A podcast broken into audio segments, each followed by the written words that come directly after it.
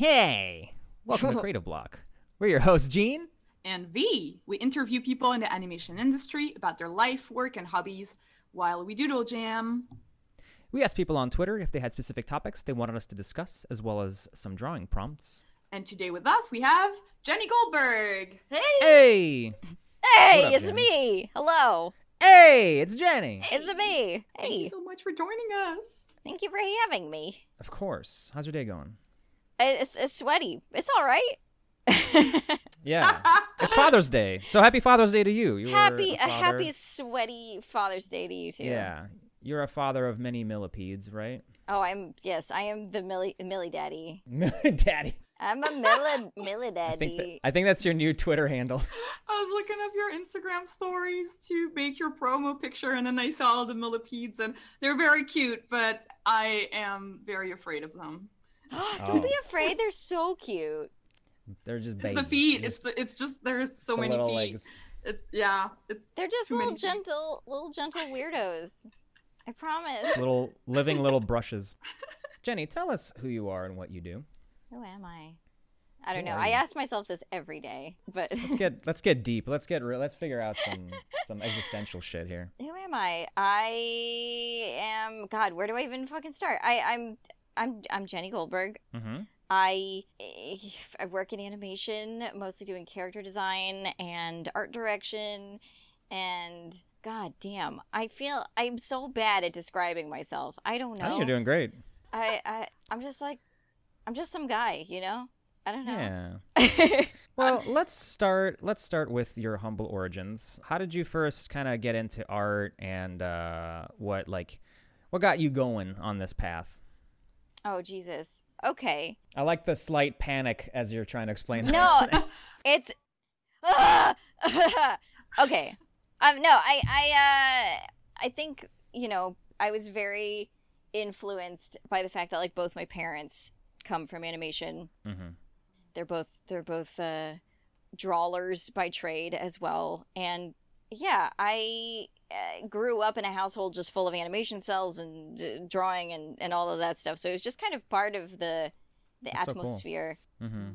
it was it was a weird thing because it's like you have two people who uh, I'm gonna try to draw my dad. It's, ha- ha- happy It's Dad- Father's Day. Happy Dad's Day, and like.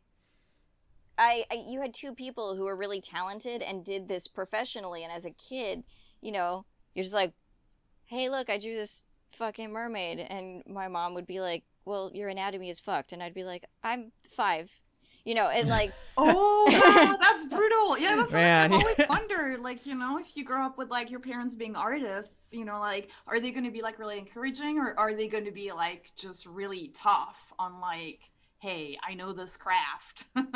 Mhm. it's it's hard because you have two people who just do it professionally. So like it yeah that they're used to like picking everybody's work apart and and everything. So that's that's just part of the the thing. But you know i played a lot of uh, drawing games with my dad who looks like this sorta. I don't fucking know. Yeah so i yeah grew up with parents who were both doing this. And and yeah how where i'm like where do i even go with that Well, I mean, like, did they did they kind of push you towards art at all, or was it just sort of No. something you were interested in? Okay, you just kind of were going by your own volition. I, I was just kind of doing what I liked to do, and uh, that was just making shit from like everything. just I, I liked constructing things and drawing things, and it was just kind of part of the general energy of my brain, and I couldn't avoid it. Yeah. that's so cool. What kind of other things were you also making Yeah. besides drawing? Uh, I, I mean, I love sculpting, and I love. I just was always doing dumb things like. I was that kid in elementary school, like doing origami by themselves. Like it was just, I don't know. Oh, that's so cool. Yeah. yeah, it, it's silly. I don't know shit, but yeah, I I I liked just literally anything. I was also that co- that kid making hook rugs in elementary school with my grandma, or What's a hook rug? uh, it's just like you take little pieces of yarn and that are cut into like maybe like three inch pieces, and then you take a little hook and and a kind of a gridded mesh, and you you you uh, knot the single piece through the mesh like a million times in kind of like a pixeled Whoa. pattern to form. Oh, okay. Oh, kind of like what you recently posted on Instagram, right? Um, that is done with a gun. So that is like Oh, like a Glock, Oh. like just an yeah, actual gun. I'm just oh, cool. firing like an AK-47 into a canvas. It's pretty cool. That's sick. Commission Jenny to shoot a gun and make a some crafts for you. Yeah, I'll just fucking just go to town for you. Yeah, that'd be fun. Yeah, brah, brah, brah. There you go. Here's some. Those rugs are amazing. nice by the way. The colors are insane, and the shapes are really cute. Thank you. Thank you so Yeah, much. I think it's cool that like it shows. I mean, you're still doing that stuff. Like post so much. Like you're making what like collars and and uh, all these different little crafts and things, and it's it's crazy. Like I don't see a lot of art. You know, I guess like drawing artists doing other things like that, and so it's really cool to see that you've kept up with that. yeah. I mean, there's something very specific about that though, because I feel like I've always kind of done that stuff like in secret, hmm and I didn't post it because I felt like a weird shame attached to it Oh, sure, yeah. because it wasn't related directly to my career or like what I should have been doing. And yeah. Oh yeah. you know, I think there's a big pressure within the animation community to be like like what are you working on? Like what are you doing? Like Fuck, d- yeah, does it always fucking pertain to something important, you know?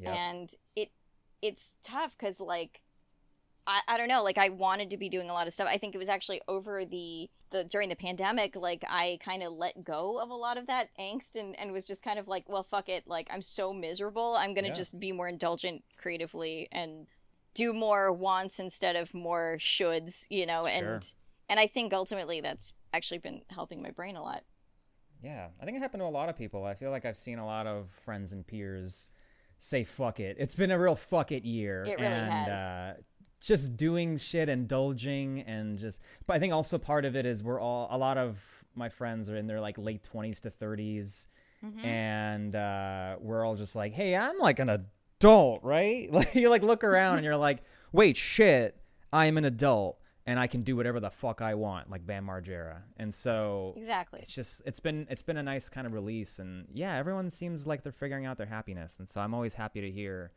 when people are just like yeah fuck it i'm gonna do this thing that makes me happy because why not Yeah, I agree. Like it, it, it felt more pressing to do things that were happy inducing during this Yes. last year.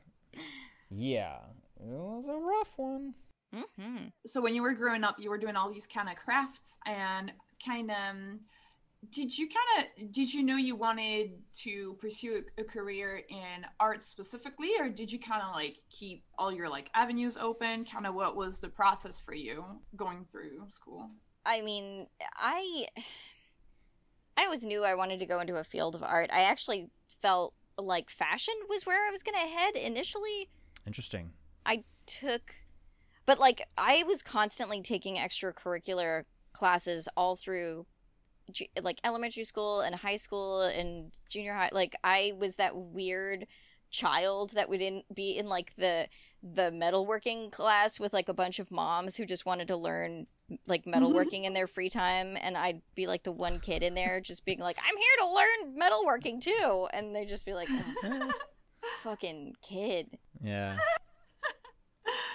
But really yeah cool. i i think my brain was like i want to do illustration i want to do fashion i want to do something in that kind of family of things for a while i because i was really obsessed with paco rabanne who did like he was a runway designer but also did like all the costuming for barbarella you know and like oh, cool. uh, so I was like, as a kid, completely obsessed with what he did, and would I, I got into chainmail like in a big way in like junior Whoa. high, and I actually contacted some like local spot at one point that was just like some house that did chainmail for movies and stuff, and I was like, "Hi, I'm 13, and I'd like to work for your company doing chainmail," and they were like, "Fuck off," and I'm like, "Well, okay." that's so funny That's so funny. you really chase your passions huh I'm really annoying about them. I j- yeah. But but they're annoying to me. Like I they they're in my head and I can't ignore them. So it's but like that's great yeah you you recognize the stuff that you want to do i think that's awesome and then you pursue it which is important because i think a lot of people just let it you know they just think about it but they never actually act on it so that's great I yeah, it's like it becomes like a like a like a high p a high pitched squeal in my head until I do something about it. It's like I need like during this break I got to bee in my bonnet about the rug making stuff and suddenly I, I think a lot of that can be attributed to my very intense ADD, but like Mm. fell down like the most insane rabbit hole of like rug making techniques and then just like went completely bonkers on that and was like well i'm investing in like a three foot frame and i'm investing in a gun and i'm investing in this and i'm just gonna do it. We're doing it. Here we are and we're making a rug. Oh we made a fucked up rug. Okay we're making another rug. Like it just i Mhm. don't know. Yeah it's but do you it- feel like do you, is it like a, a like an actual kind of compulsion or um i'm just i find that interesting. Like do you feel like you can't kind of sit still until you do those things? You try those things that like are nagging at you? Yeah actually. I Hmm, think okay. I can't comfortably like go about my life knowing that there's this thing that I want to try and then I don't try it. But then to to be fair, I I also don't think that I'm like there are certain things that rank so highly for me and I've put on this like psycho pedestal that like I Yeah. I want very badly to do them and then I I'm so scared of doing them that I don't. Like voice acting is mm. one of those for me where oh I- be great fucking love it. Like it Mhm. makes me so happy. And anytime I've had any opportunity to like do that uh for anything, I'm over the moon about it. Okay. And gene will remember that yeah, yes. Please. Oh god, if you need any voices, hit me up. Yeah that's that's good to know Yeah, I love that shit. But I also I I'm like, who am I to believe that I deserve a voice acting career? I'm fucking Yeah, nobody. well, there's plenty of reasons to not do something. You know, there's always, there's always going to be the the doubt and people gatekeeping and blah blah blah. But I think it's great that you try things. I think I think like that's I don't know. I I always love hearing when um guests of the show talk about their their passions and just like that feeling of compulsion. I almost want to we usually save the creative block question for later, but I would love to ask it now. Like do you ever feel a creative block and if you do, what does it feel like for you? Oh God, yes. I and I think I feel very different flavors of creative blocks as well. Like I like let's say I'm experiencing like some very profound burnout on a job. Yeah. You know, um like recently I had a very brutal job during the pandemic and I had to quit cuz it was just it was too much and and when I came off of that job, I, it was like while I was on the job, I was like, I'm fucking dominating. I know how to draw like a motherfucker. Like, yeah, I'm getting it. And then like when I left, it was like, how do I hold a how do I hold a pen? I don't I don't know what I'm doing. Mhm. And it, it it's like shattering every time that happens where you feel like, oh my god, I don't know how to exist anymore. And uh my my way more recently especially to dig my way out of that hole is like change mediums Yeah. and uh Yep. I have started basically like doing exactly what I've been describing to you already where it's just like Mhm. don't do something where you're sitting at a computer. Like do Yeah. something that is like making something with your hands or f- sing or like I, I don't know, just do something else for for a minute and like it won't be as um painful when you come back because I think there's this pressure to be like, well, back to drawing. Oh God, I haven't God, drawn yeah. for myself for so long, and then you feel all this pressure for having not drawn for yourself, and you're like beating yourself about up and uh, about that, and then you like it's this just poo loop of feeling bad and then not working because you feel bad, and then it just keep yeah. and feeling worse because you're not drawing, and ugh, ugh, it's ta- it's terrible. Very familiar. The feedback loop, yeah. Yeah.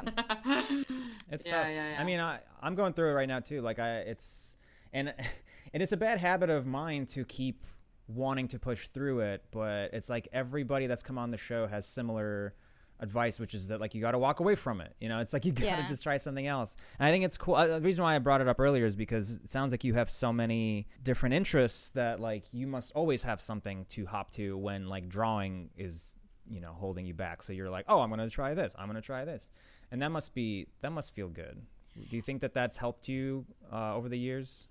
I do. Um, absolutely. But once again, I think, as I said, there's like a lot of like weird shame tied up, Yeah. In shame, it- Yeah. You know, and so like I wasn't for a long time indulging in the way that I should have in like other things because I would still Yeah. be sitting at the computer and be like slapping myself across the face, and be like, "Go draw, draw, draw, you stupid bitch! What are you doing?" You know, and like it Yeah. just it was terrible, and I I like only I'd say within the honestly my 30s Yeah. I'm like almost I'm turning 37 in like a month exactly and my 30s have been a respite for my brain in that regard where I'm like I don't care anymore. Like I Yeah. just don't fucking care. And so yeah, it's being able to like drop everything and like go do a rug or go do something else. I've I've even tried right now, especially during the pandemic, uh to to bookend my shit where I start with something that is for me at the beginning of the day then I do things that I need to do in the the you know sandwichy meat part of the day, and then like uh, the other bread part is me doing something for myself again. And so such, I you have such a way of describing things. Oh, that's so good. That's really good. These I love visual that. metaphors. Yeah. Yeah, yeah, yeah. No, for real. I feel like for me also, like what you say, like starting the day with something you enjoy. I feel like there was a, a time in my life where I was really on top of doing that, and I was the most productive and like happy about my days. absolutely yeah. Yeah, it's just hard to just like actually keep that discipline. I would say, you know, Yeah, like it's so and, hard. and It not, is. like- yeah. Yeah, because you get Yeah. sucked into those jobs and stuff, and you're like, Yep. you Yeah, you just give your whole life force to them. hmm Yeah. God, if that's anything that I can impart on like any younger artists that Oh are God, yes. listening to this, like don't don't let your job consume you. Yeah. They don't care about you. No, they will it's a fi- They will. F- yeah, it's a job. They will fire you. You're, you know, like it, you have to have other hobbies. Your work will still be recognized as long as you're doing it. Like, Yep.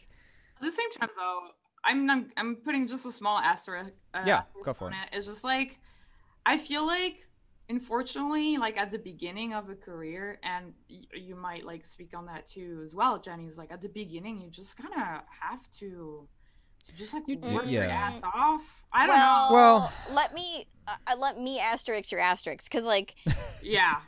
my very very first job that i had that was like an official job was cleanup um, on monster high um, the Mhm. and and i worked with this dude named leo and i was staying late every night you know and i was i was like working way longer hours and just really busting my hump to like prove my my value because i felt like yeah. this you feel like you're you owe the animation industry something for giving you a, a, a job um Mhm. Right. when it i mean the hard f- fast truth is they need you they need you Yeah. yeah. but you don't know that when you're little and you're like "Eh, i'm just i'm gonna give them my whole butt and soul and everything and like Whole butt. my whole butt and you know, I'm I'm at my desk grinding away. It's like 9 p.m. and and Leo walks in and he's like, "What are you doing here?" And I'm like, "Oh, you know, I'm just just burning the midnight oil, just trying to like, you know, like prove my worth to myself and to this company." And um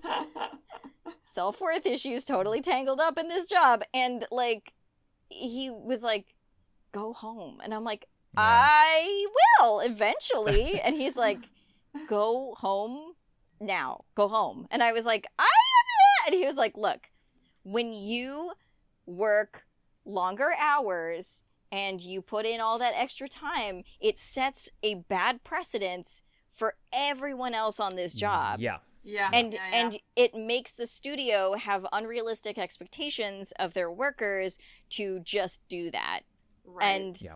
and it makes it like normalized so don't do that go home and it was maybe the most important bit of advice that i received like early on in my career and it doesn't mean you're not going to be busting your hump or, or trying extra hard and all of that stuff but also it's it's like really important to be mindful that it is it Yeah. affects everybody around you and and yeah. the company's perception of you and and everything it's it's crazy Yeah. I think that's It's really whole thing. true, especially the the.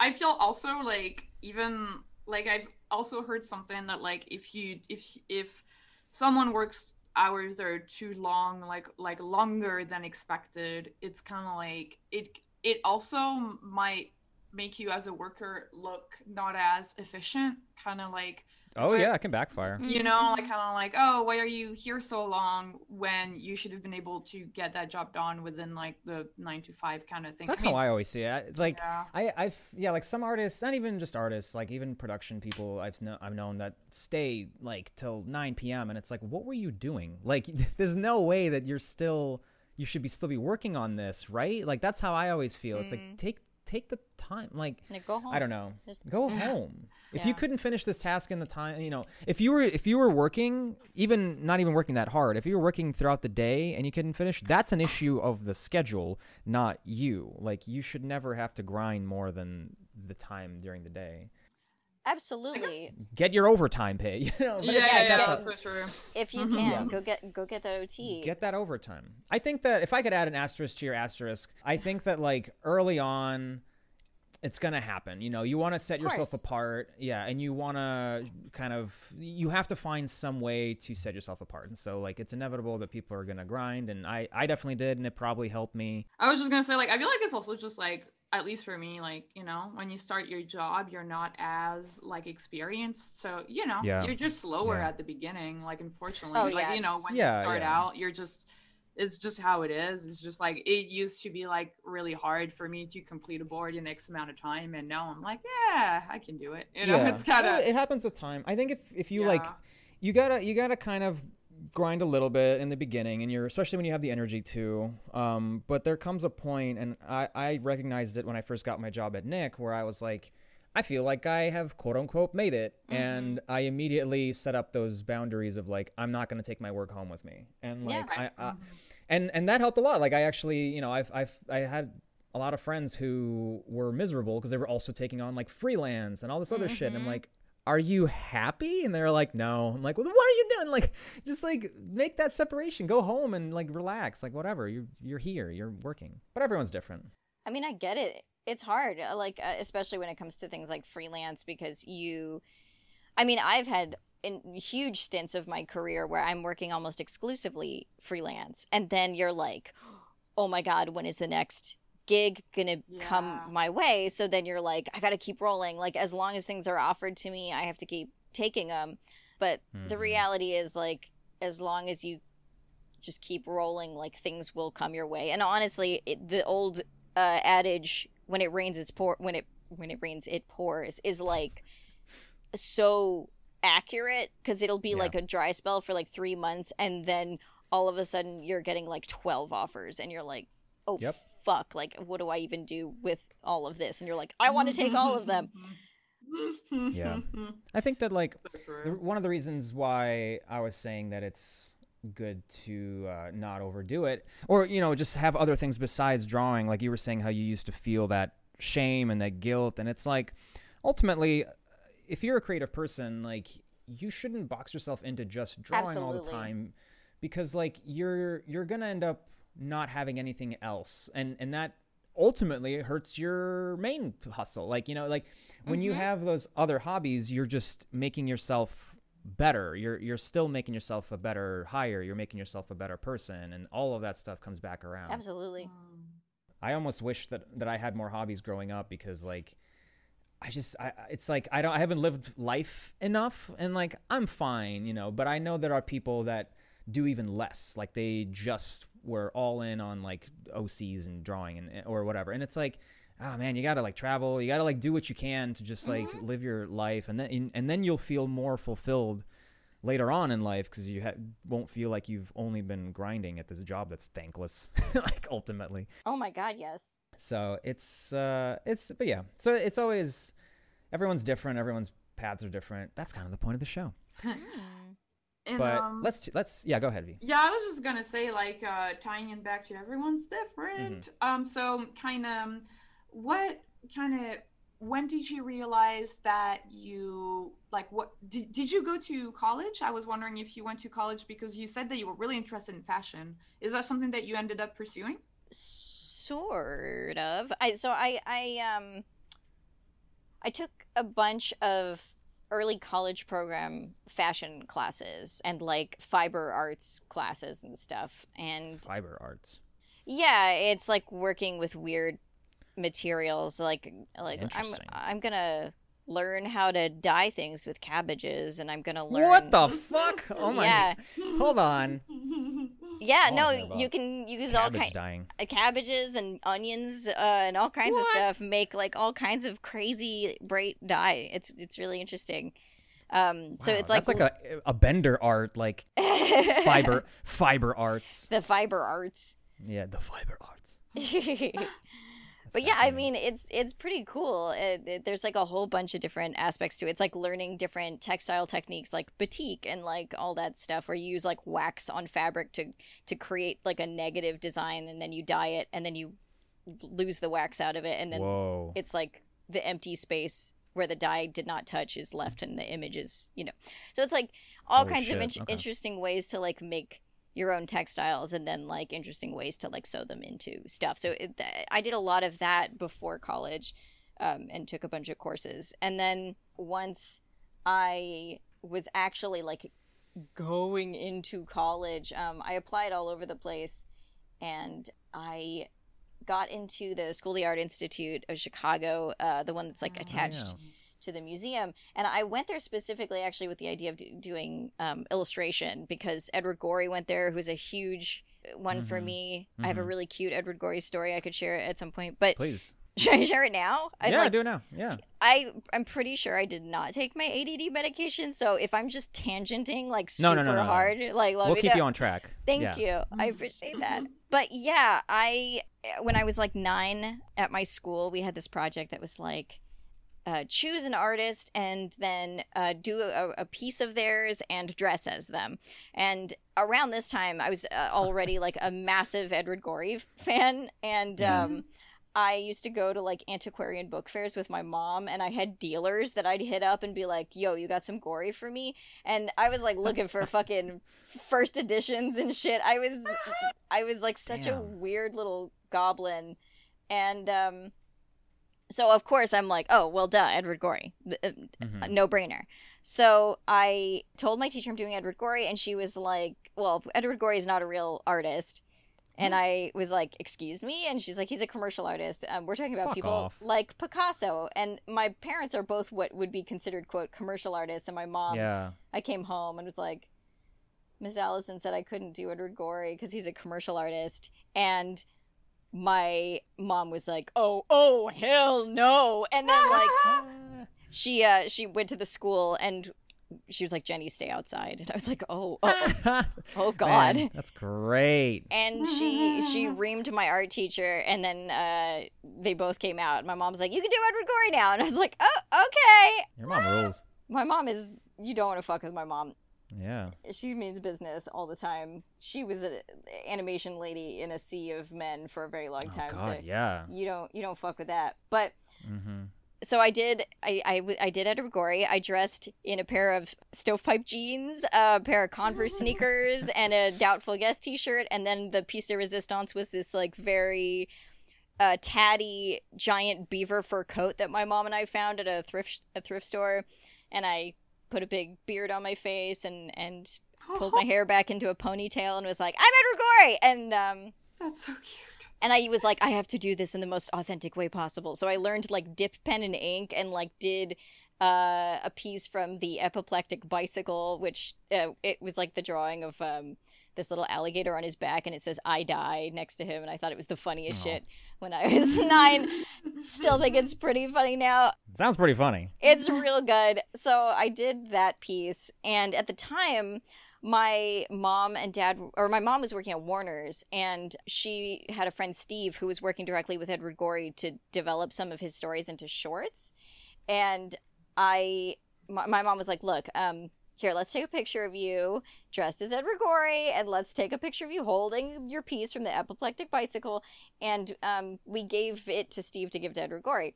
And then I didn't hear anything back for a while. Oh, I also wrote like a very embarrassing fan letter that was like, ah, "Dear Mr. Gorey, I'm nine years old and I love your b- books and I'm your biggest fan. And look, I dress like you." And I didn't get a letter or or it was it was you know, I didn't get anything back for a while and then all that came was a stuffed animal that he had sewn by hand for me of one of his gossips and it's like orange with pink polka dots all over it and um and so I still have that to this day. So Edward Gorey That's res- responded by making me a doll, which is very sweet. That's so cute. Oh my god. It's it's one of my my treasures to this day. when was this? Uh, what year? fuck. What? How? What year was it when I was nine? I'm 37 now. I'm so bad at math. Jesus okay, Christ. I was, I was wondering if you knew offhand. It's definitely like early 90s. Um, I died, you know he died a while ago. it would be like 93 because I moved. Oh, okay. I moved from England to, in 1990 to the United States, and then we. I was six, so yeah, it would have been like 93. Yeah, you grew up in England, right? That's that's interesting. Ooh, wait, that's cool. Yeah, talk about that. Oh, I mean, it's as simple as that. Um, both my parents were in England doing mostly like my dad was working on commercials. Uh, he had a he was Mhm. working at a commercial company that was partially his called Pizzazz because 80s and um. and doing like lots of commercial ads and stuff that were animated. Mm-hmm. And uh, my mom was working on things like Five Five Goes West and Cool World and uh, Hell yeah. uh, Fern Gully and stuff like that. And uh, she was doing like yeah, lots of Bakshi movies and whatever. So we were there until I was six, and then How long total? Like, um, were were you there for like how many years? Um, I, well, for I was there for six years. My parents because I was six, but Oh, my so you were born there. I was born Oh. there. Yeah, Okay. Whoa, so you have like double nationality. I do. Except like they just changed all the laws, so I I've lost my dual citizenship, which really Oh, bums me out. Yeah. Yeah, that Oh, sucks. no. Fucking blows because I, you know, especially during like the Trump administration, was like, well, I'm Mhm. moving to England. Goodbye, everybody. yeah, get the fuck out. and then I was like, okay, I can't move to England. Never mind. God, it just keeps getting worse. Yeah. Wait, so did you have a British accent? Oh my god, I had a very heavy, a very heavy British accent. really? I That's so did. cute. Oh we my have gosh. like um very like we have like old videos of me when I was a kid. There's one in particular that's very distinct where I got a present for my birthday and it, they set this huge box in front of me and I had such a prim British accent. It's very funny. I, I say Oh my god. I'm like it's it's rather large and like that's like the oh, clearest That's so cute. I'm like I'm like, oh my god, I'm like four, and I'm like, it's rather large. I'm like, oh god, you Yeah. weird fancy child. What is You wrong? Harry Potter child, yeah. But yeah, so we were there for a while, and then we moved to California because my dad got the opportunity to do the genie in Aladdin. So that was why we moved. So oh wow. Yeah. so that's that was my dad's um you know big claim to fame as he created the genie and then um That's and my, yeah and mo- both my parents uh, from that point forward were at disney feature and they were both working on things like pocahontas and hercules and uh, they have two pieces that they my mom art directed and, and my dad directed in fantasia 2000 and so they were like doing doing full disney stuff Yeah. for forever. But uh, yeah, I moved here as a weird little kid with a super heavy British accent, which I paid for dearly. Oh, really? So kind of Oh, like how was that? And like, so yeah, like, do you think like your sense of like were you already crafting like in England? Like, kind of how were how were your hobbies in England compared to like the accessibility of like all different kind of hobbies out here in California? Or is that maybe you were too young? I don't know.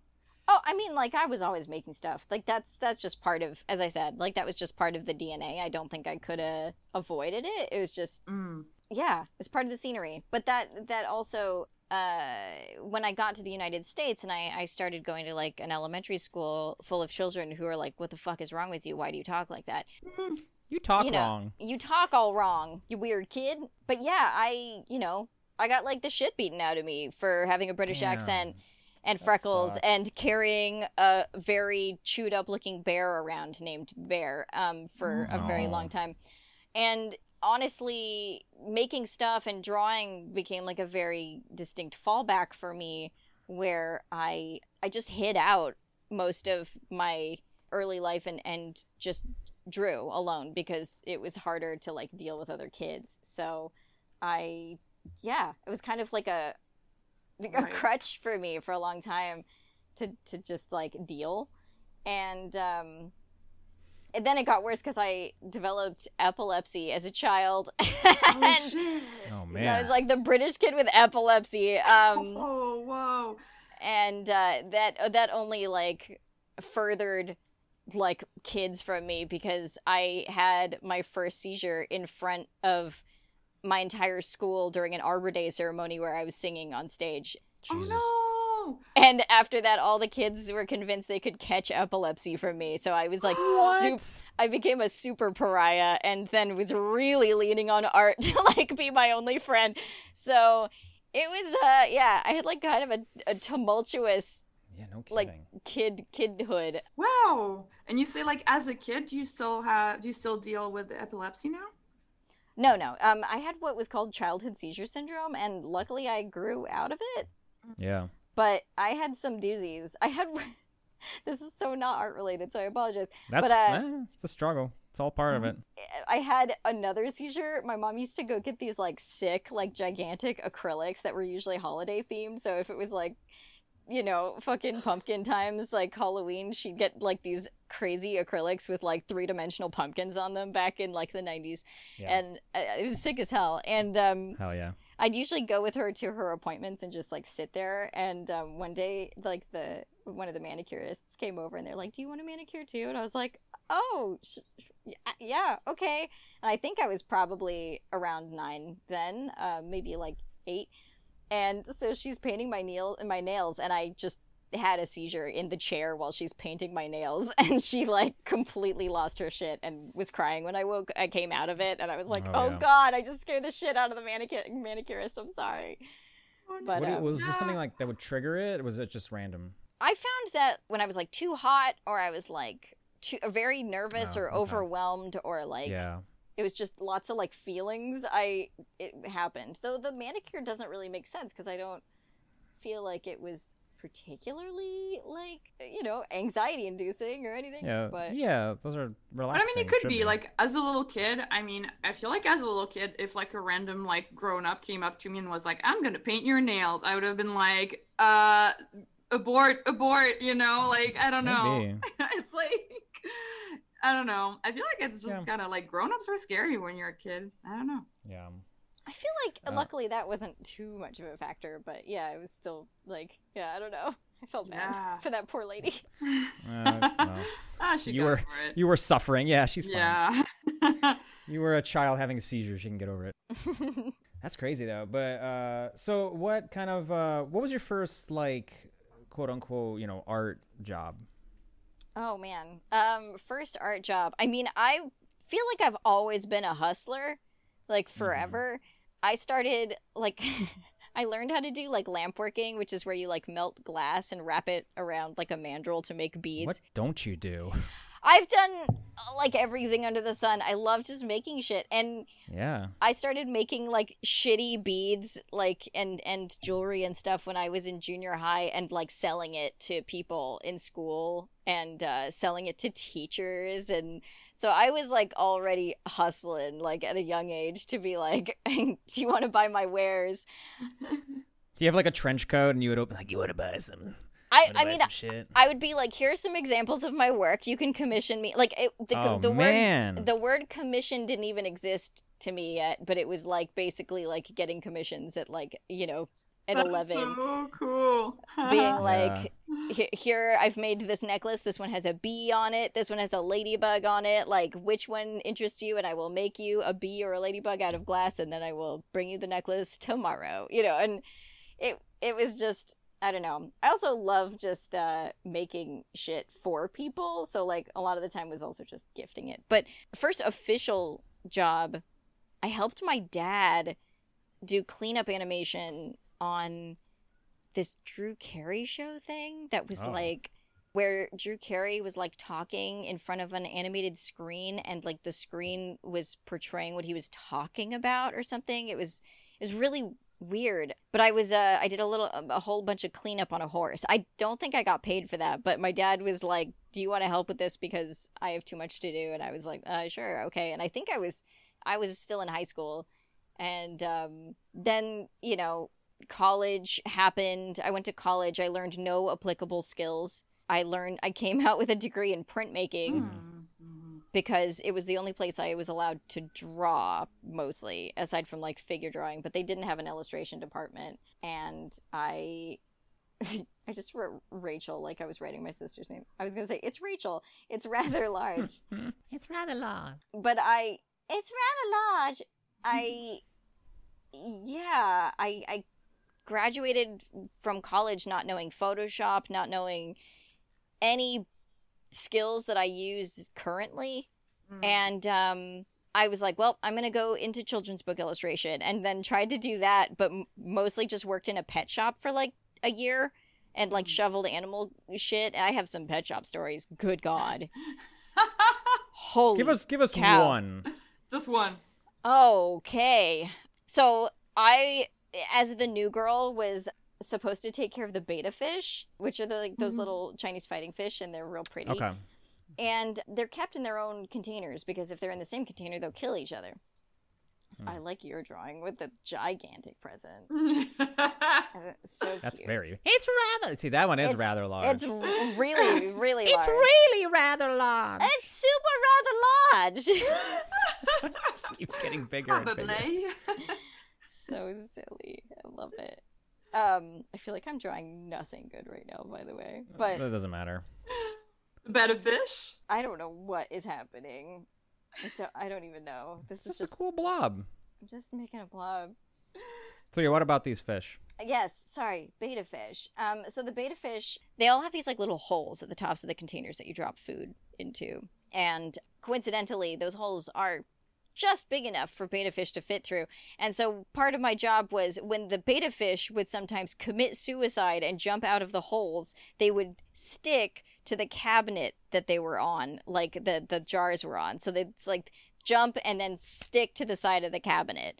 And then they would dry out to be these like little mummy fish Oh. that were just adhered to the cabinet and we had a spatula that I would use to pry the little dead mummy fish off the cabinet with and uh Man, that was what a.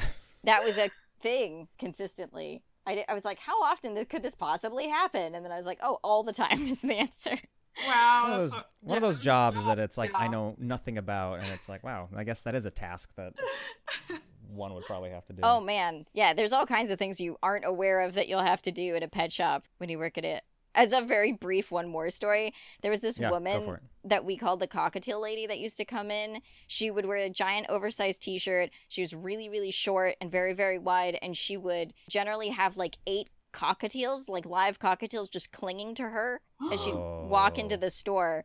And she'd just go, cockatiels and then she we'd like point to the back of the room and then one of the one of the girls would go open up the cage and this woman's giant hand would just reach into the cage snag a bird stick it to her shirt and then Oh throw money on the counter and walk out of the store that was She's eating. Was she eating them? Like I I'm, mean- I'm like, i don't know i don't know why what was she doing with all those fucking cockatiels and how why were they staying on her shirt i don't know I can't believe this is a. I can't believe this is not a movie. I can't believe this is real. Is kind of what I'm trying to say. Is like how yeah. this is like out of it. You gotta do it. You gotta pitch this show. This Dude, I have show. so much fucking weird life fodder. Like I've worked some dumb, Yeah. dumb pre-animation jobs. I worked at a head shop and I'd never smoked weed before for like a while. And then people would come in and be like, "Which pipe is the best?" And I'm like, "I don't know. I've never smoked weed." this one's That's so pretty. funny. I yeah, I. It's very silly. this one's pretty. That's so great. That's so. Funny. You're just like this will give you oh oh dude you're get you're gonna get a buzz. You oh, gonna man, get this one. Fucked up. You're gonna this. get you're gonna get potted. You're gonna get li- you're gonna get lit. You're gonna get. It's gonna get crazy. Yeah, it's gonna be nuts. Okay, sure. yeah. So what what other kind of jobs did you have? Um, I mean, I just, you know, as I said, I've always hustled, so like hawked my wares for a very, very, very long time, and um, I, yeah, I mean, I pet shop and the the head shop. Well, the head shop also was connected to a store where you could build like personal shrines. This is this is fascinating. This is just to I'm like forgetting to Where, draw. where 'cause was just- this? Was, was this in California or this, Chicago? this was during Chi- yeah this is in chicago um it- there was this weird clutch of stores called the alley that were like this umbrella of weird like alt shops there was like a sex store there was like a leather shop there was this head store head shop and then there was like this weird like shrine store called architectural revolution uh, that i used to work for. And so i used to i was hanging out in architectural revolution and we always were burning Nag Champa and like we you know we were um actually like there was a culture to the alley where they they wanted you to like be aggressive to the customers or like make make the customers like uncomfortable. uncomfortable it was Oh. kind of What part the pa- fuck? part of the job uh, I also learned that I was making very, very below minimum wage working there, which is Oh, no. fascinating. But I learned that later because I didn't know better at the time Yeah. but I uh yeah, it was crazy. I yeah, it's this is a weird place to work. That's so No kidding. so intense. Like I can't believe like wait, so were you good at making people uncomfortable?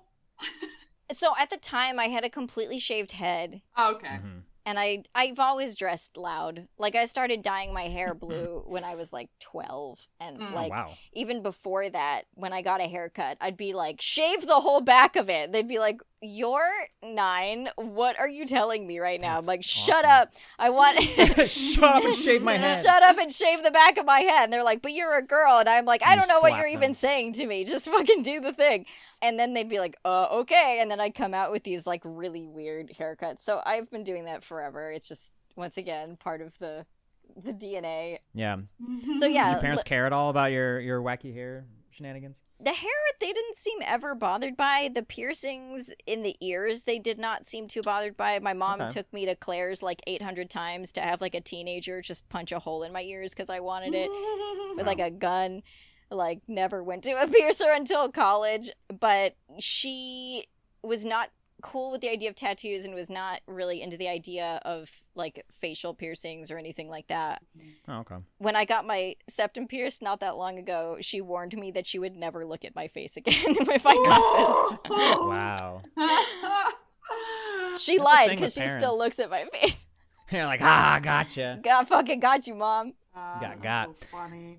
So, um, in terms of like, in terms of like, that was so interesting that you did all these like funny jobs. Did you like uh, ever have to? Um, what's the word? Kind of stagger like your your first industry jobs with like some of the uh, in between jobs, or did you? How was your first kind of like breaking in, kind of like almost I'm almost I'm in house kind of thing? so I think the break-in process was uh, totally unnatural. Like it, it. Well, I guess it depends on your standpoint. So I, I started at the very fucking bottom. I'm always blown away by people who are like, I went to college and then I got my first storyboarding job, and I'm like, Yeah. wow. Because as I said, I graduated fr- from college and was like, I'm gonna do children's book illustration, and then like that did not pan out in any capacity because I didn't know what the fuck I was doing, and I was working in the mm-hmm. pet store, mm. and I was struggling really hard because I had to teach myself Photoshop and and like teach myself everything after I got out of school. So I was doing that at the same time as kind of just like looking a- around for things that I could do. And I it was weird like I had a friend at the time whose mom was going to be running Wild Brain Wild Brain Studios Mm. And they were moving from the Bay Area to here and that they were going to be staffing up. And I at the during college I made a terrible comic with Jhonen because we've been friends for like a thousand years called Jellyfist that no one should ever Mhm. look for. It's awful. But I sent her a copy of Jellyfist and I sent her some drawings and uh, didn't hear back. And I was like, well, I'm applying for my hair cutting license and I'm going to just go cut hair. I don't know what the fuck else to do. And um, I got into Vidal Sassoon Academy. And then within the same day, I got hit up by this lady who, her name is Marge Dean. Marge reached out and was like, we have a job. We could hire you to do cleanup. Do you know Illustrator? uh, or Flash, and I was like, no, but I will fucking learn right now. And so started learning Oh, and yeah. got my first cleanup gig, um, cleaning up stuff like really rough pencil like paper pencil drawings that are like designers were doing to to translate for the for flash basically um i never learned flash well but i uh did that so i was That just was actually. Do you remember how we met? Because you uh you were working. We'll come to the Zim movie later, but there was a moment Mm-hmm. where somebody, uh, Brian Burns, came down to where Oh, I was yeah, yeah. working. Yeah, and was like, "Hey, I hear you're the Flash guy," and I was like. flash boy yes Yeah, because somebody in develop, somebody on the floor that Zim was on mentioned my name. They're like, "Yeah, I think Gene is like a Flash wizard," and uh, and I was like, "I guess." And so I, yeah, there was like some tiny Flash thing that um that y'all needed help with, and that was the first time we met. So I guess that's that the your lack of Flash knowledge led to us actually meeting. So that's just kind yeah of so that's a, a good funny aside. Yeah, that, that's good. That's the that's the positive. I mean, I've tried to learn Flash like eight billion times, but to me, it's like trying to bend some kind of fucking wire hanger into a Yeah, drawing. that's yeah, that's about right. That's Flash. You don't need to learn it. It's dead now anyway. So. Ugh, it's so rough. But anyway, But- sorry to interrupt. No, no, no, it's great. I, uh, yeah, it's it's just that basically was how I started out, and I I worked at Wild Brain Animation for like four years, and I started. They realized that like I was fixing the designs because I was I was like noticing that they were off model or something and it was making me annoyed. So like I was taking the uh-huh. designers designs and I was fixing them without uh-huh. telling anybody. Uh-huh. And at one point my boss was like so we've noticed that you're drawing over the drawings and you're not just cleaning them up. And I'm like no. And they're like yeah we we see what you're doing. And I was like okay and they're like do you want to just be a designer and I was like Oh wow. um Yes. you think you were in trouble? I did. I thought I was in shit. And they were like, Do you want to just design? And I was like, Yeah. And they're like, Great. You can design. You can still clean up everybody's work in your own and you get paid the same. You're a designer now. And I was like, Yay. That's awesome. Uh, I don't know if it's awesome, but it is definitely a thing. Was it not something you wanted to do?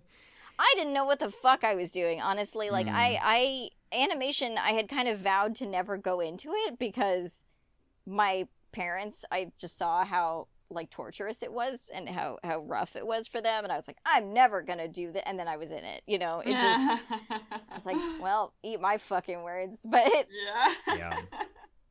Yeah. That's so funny. That's so interesting. Was uh, Wild Brains? Uh, wh- where was that studio? Was it still in Chicago or was it? no, that? I was out here. I had moved home by this point and it was uh, in Sherman Oaks. And so I Mm. was just driving from Glendale to Sherman Oaks every day. But yeah. And I I stuck around there for a, a long, long time. And then you know, much like all of the animation industry, you uh you make friends along the way. If you're personable and you're pleasant to work with and you get your shit done, um, people hit you up in the future. And Sure. um I, my friend Brad Gake, who is a, a sweet, sweet potato, actually commented on your post, and I was like, "Oh, Brad!" Um, but uh, he hit me up to get a job at, to test for a job uh, at Cartoon Network, which would be my first like big studio job. And uh, I took the test and it was like, I'm never gonna get this. And um, and I got it, and I was like, Oh my god, this is crazy. I've never. This is like, I feel like I'm wearing like big boy pants now. This is crazy. I'm doing it. And I went to Secret Mountain Fort Awesome as my first like in studio career move thing and worked with my friend Brad and met my friend Dominic and a bunch of other people. But um yeah, it's uh it's interesting. And like almost this entire time like it was very dude heavy. Like almost every production that I'd been on. So Yeah. I was often the only like on Secret Mountain I think I was the only female artist on the crew. Yeesh. yeah, I bet, especially since Secret Mountain is like Adult Swim, right? Nope, mm, it No, was, that was Cartoon just Network, that was just Cartoon Network proper. That was and- just Cartoon Network. Wow, that's crazy. I thought Things Yeah. that have was changed a lot. Yeah. Wow. Like pretty fast. I think things have gotten better. It was pretty rough for a while. Well, I mean, it was funny because uh, Secret Mountain was on the same floor as Problem Solverz, which was like we were like the island of misfit toys, like that floor. Like nobody wanted us, and they're like, "Why do you exist?" And we were just like making shit that nobody watched and wanted, and uh, I we all there's like a lot of camaraderie on that floor for that reason, Hmm. which was very funny. Yeah. That's so funny. Oh man, I love problem solverz. It's so weird. I do too. I fucking love problem solverz. Yeah, it's so insane. I like the first time I watched it, I was like, this is some bullshit. And then I kept watching and I was like, I actually like this. I, I like this. this. bullshit.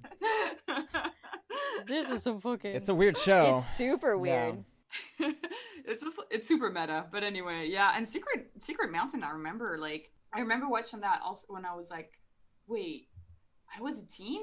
Yeah, I probably was a teen. I was probably like yeah, 17. Yeah. Yeah. 2000 like eight or nine or something. I forget. Yeah, I'm No. fucking old. It's okay. no, Well, you're it's only crazy because you're not like that much older than me because I'm 32. Yeah. So you're only Mm. like five years older than me. But yeah, like cartoons Yeah. just go fast. Cartoons Yeah. go fast. They sure do. Like Sonic. Yeah, it's he's got to go fast. Or go fast. Uh, what did you do after that? Um, after I did well, Secret Mountain, I only worked for a little bit, and uh, then we. it was as if Cartoon Network realized the atrocity they had made, and they were like, "Wait, wait, kill it, kill it! like this is this is Yeah. awful. Um, why do we have a character a show with a character made entirely out of butts? We don't want this." Um, and it was like one day I went into work, and they were like, uh, "Pack up, everybody, it's over," and we were like, Oof. Oh, okay. So, yeah, it just kind of ended very abruptly. And like from there on, God, I can't honestly, I don't know if I can recall the arc that took place from that point forward because I worked so many jobs. I had like tons of freelance that was overlapping at the same time too. So Yeah. it just uh it all became kind of a mush. And I've worked on uh, for every studio at this point and like on a, a ton of different productions. I don't even yeah, I don't even Yeah. know. Well, then, Yeah. uh, if you're down, let's uh, talk about direct art directing on Sure. uh, Zim. How was that Sure. like? How did that start? Uh, well, that started mostly because um, Jhonen had me kind of art directing the comics, Oh, that's right. Yeah. and um, so I was already helping set the look and the color palette for the col- comics. I was working mostly with like Simon Troussellier, who who goes by Simon Hutt, who's incredible, and to this day, uh, we li- I literally will hire him for like anything I'm working on forever and ever because he's he's such a just incredible talent and super sweet person.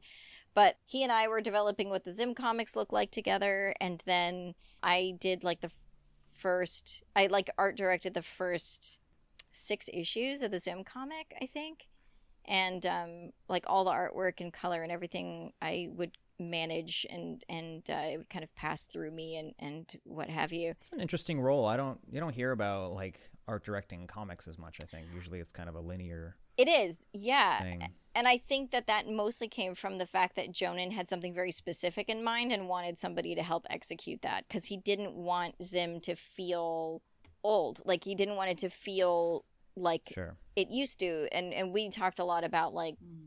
being inspired by like a lot of French comic book artists and like Mike Mignola and like people that we were kind of veering closer towards and just making overall this like more kind of I don't know, like fancy thing or like that's what we were kind of shooting for. So he kind of put me in charge of of being the funnel through which everything passed. And uh so that was like my role for the comics and by around that time I think I was working on um Unikitty doing Mhm. c- character which was a really fun experience actually the showrunners are like Mm. such sweethearts and it was they were maybe the best showrunners I've worked under but Oh, great.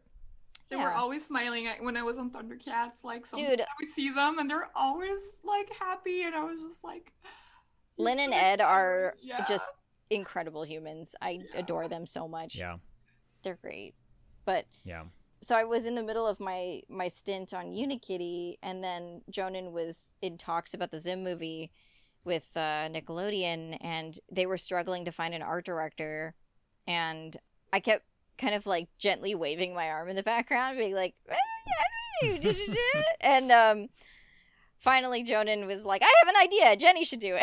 I like, ah, okay. Um, but yeah, so I I I left Unikitty and uh, went on to to Art Direct Zim, and that experience. I mean, honestly, I think it's my favorite production that I've ever been on, and it it was fucking hard. I mean, art directing, it was like the first time I'd done it in any kind of like large scale capacity because I'd done it for, you know, like we haven't gone in, gone into this, but Joan and I had like a pilot in development at Disney for four and a half yeah, years. I was going to ask about that too. But Yeah. yeah, that that's I- prob- probably a whole other thing. Oh, it's so it's such a thing. Good gravy. But yeah, like we, you know, I'd been art directing um, like our thing for that.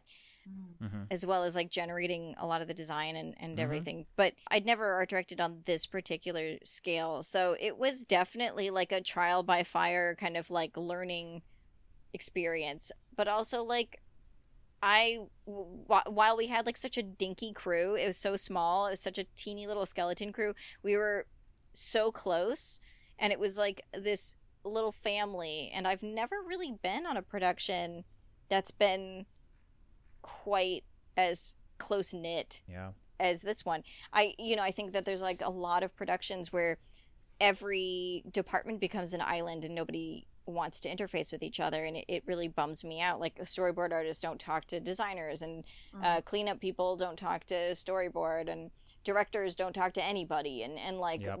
eps like don't you never even see their faces. Like it's just it's like these crazy isolation pockets. And and zim was maybe with the first production i'd ever worked on that felt like there was a total breakdown of that weird hierarchy yeah. hmm and uh, we were all just like everyone hung out with everybody board artists designers cleanup people coordinators like brian who's an ep on it and and Mhm. Jhonen and who's like the creator which is almost unheard of like creators like hanging out with their crew and like we just all hung out and watched movies and played video games and like worked our asses off and there's just this this real team team energy that i think was really lovely.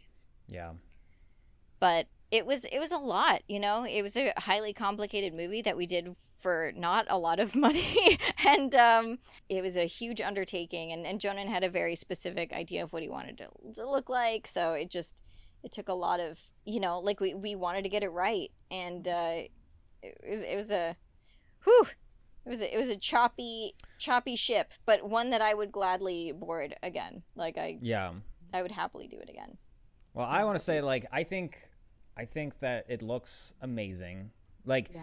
and I'm not just saying that because you're on the show. Like I was blown away by it, and I think the best thing I can say about it, hopefully you take this as a compliment because I really mean it, is that like you designed it to look like how I how I remembered it. Like you pulled out the parts that um, were the most inspiring for me and all this stuff because I grew up with Zim yeah well. same Like, I was yeah I was a kid, yeah, and so it was like the the polish and everything. Like it modernized it, but kept the spirit alive, and so like. Yeah, I, I, I think that it's like fucking amazing. Like I, I, I rewatch it every time, and I notice new things, and just like the palettes, and the, it's fucking rad. Like I, it's such a you can tell that the crew loved working on it, and it's because I think I mean, obviously, you know, I have a lot of friends on the show, and so I know, or in the movie, and so I, I knew how excited people were to work on it. But that the bond that you describe and everything, like it, it comes through. Like there's a real love that shines through. I think. Well, thank you, and I, Yeah. I I appreciate that, and I know no, actually, that's exactly what you described is exactly what I had in my head when I was trying to do it because it was like I Mhm. don't want it. I I watched, I rewatched all of Zim Mm-hmm. to remind myself like what Zim looks like, and I, I, I as I'm watching it, I'm like, God, was there really this much like gray and baloney pink in it? My God. This much like olive Baloney pink. Yeah. yeah it was like very weirdly desaturated in comparison to like my memory of it which it my brain had translated it to this like hyper vivid like crazy colored thing and then Mhm. seeing it again i was like actually it's kind of understated this is really Yeah. weird and so i was like well i'm gonna go with how it made me feel instead of how it actually looked um which I think, you know, it caused a little bumpiness because in some ways I think Jhonen was very concerned about like both preserving the energy of the old show, like the ugliness, the intentional ugliness of it, and and stuff. But you know, he'd like come into my office and yell at me that I made it too pretty. And Get over it, Jhonen. I was like, oh God, come on, man, I'm trying. Um, but you know, I I just it's how I remembered it, and so I kind of assumed maybe that's presumptuous, but I assumed that's also how a lot of people remembered it, and I that's actually a bit of feedback that I've gotten. Uh, since the movie has come out, that uh, people are like, "This is how I remember Zim being. This is so funny," and uh, I think our brains being younger just translated it as this more like vibrant, crazy Yeah. looking thing. I was also just Mhm. like recently I was watching some old Nick cartoons like uh, Real Monsters and like, Oh, like, God, yeah. weirdly enough those a lot of cartoons were very gray brown. Mhm. Yeah, yeah, Yeah. Like it's just like I think I don't know if it's, if it's the It's the 90s. technology or like yeah it could because it could be the technology because at the time like it was still kind of like paper right like Yeah. Yeah, but you're still painting uh, things by Oh. hand, so you can Mm. pick your paints. I honestly think it's just kind of like we go through eras of style, you know. oh Yeah, true yeah, yeah. Mhm, and mhm. I think um, it feels like the '90s. You can look at things like that coexisted at the time, like Daria, or like I Mhm. was really big into like things like The Head and stuff like that, or or like you know, there's a lot of shows that didn't utilize like psycho colors, but it's weird because I do think if you're a kid in the '90s, your brain managed to process that shit and make it a lot more amplified. Mhm. Yeah. But yeah yeah yeah that makes sense yeah yeah that's so interesting Yeah. Kudos It's- to you. I don't know. I, th- I think it. I think you nailed it. I think Well, it's great. Thank you so much. It was it was a it was a fun one to work on. And goddamn it, Nickelodeon, fucking let us make a show again. We talked about Oh. it, but Yeah, well- yeah So talk about a very important house because you know Jhonen talked about his side of things on his episode, but it was sounds like it was kind of more of your baby as far as like the initial idea. So I'd love to hear Mhm. your perspective. yeah i i i definitely like i suddenly got a bee in my bonnet to Mhm. make a show which i think everybody gets that B for the most part if they work in animation it's Yep. just something that you, you start to feel also let me give a little bit of advice from someone who's been through it and has seen the future and the past get some fucking managerial roles under your belt before you begin this process Mm-hmm. Mm. before becoming a show or like trying to become a showrunner, I look back on myself back when I was doing Very Important House and I'm like, I had no fucking business running a show and I don't know if I could have done a great job at it even if we'd gotten it. I I would have been a really a crazy showrunner because it, it's man yeah get some managing jobs directing positions or something under your belt before you you jump into that fire. It it will serve you very very well. Can you um, say a little bit, like uh, just a couple um, details about that? Like, just um, what what would you think a leadership role would have kind of helps you with for very important house? I mean, there's a lot of things. Something that I learned the hard way is that when you enter this Thunderdome with your idea, Mm-hmm. it's not yours anymore. Yeah. And I think that's something that no one understands until it's happening. Mm. Mm-hmm. It suddenly be- belongs to a lot of people. Mm. Mm-hmm. and there's a thin line that you have to walk where you preserve your baby and also understand that it isn't yours. So it's Yeah. it's like Mhm. collaboration and letting go and like let forcing your ego to take a back seat I think is so essential to surviving that process Absolutely. um, because if you, uh, man, I know enough. I've worked for enough showrunners that held onto their show with their fists closed as tight as they could, and it made the production unbearable because all they did was micromanage and step on everything that everybody was doing because they were angry that it wasn't the thing that they were seeing in their head. But also they didn't have the skills to execute the thing that they did see in their head. Oof. so they're like angry to not have like why aren't you reading my mind is like generally the the frustration. And mm. i've i can't even tell you how many showrunners i've worked for that like i literally just got off of a a show that was like that where it's it's like i'll just do it myself because you're all inept you know? And like it's Jeez. it's really hard and i think to be a good showrunner like a great showrunner is someone like i just worked on Centaurworld not too long ago which is coming out in july and i'm very excited about working for megan dong she's so rad holy Mhm. cow Yeah. Like, she's- yeah, she's she great. has so much experience and like she is what i would say is one of the that is like what you want to be as a showrunner. It's someone who hires the people that she knows like she knows that they do something that she likes and that she respects that. And so she's like i hired you because i like what you do. Now go do it.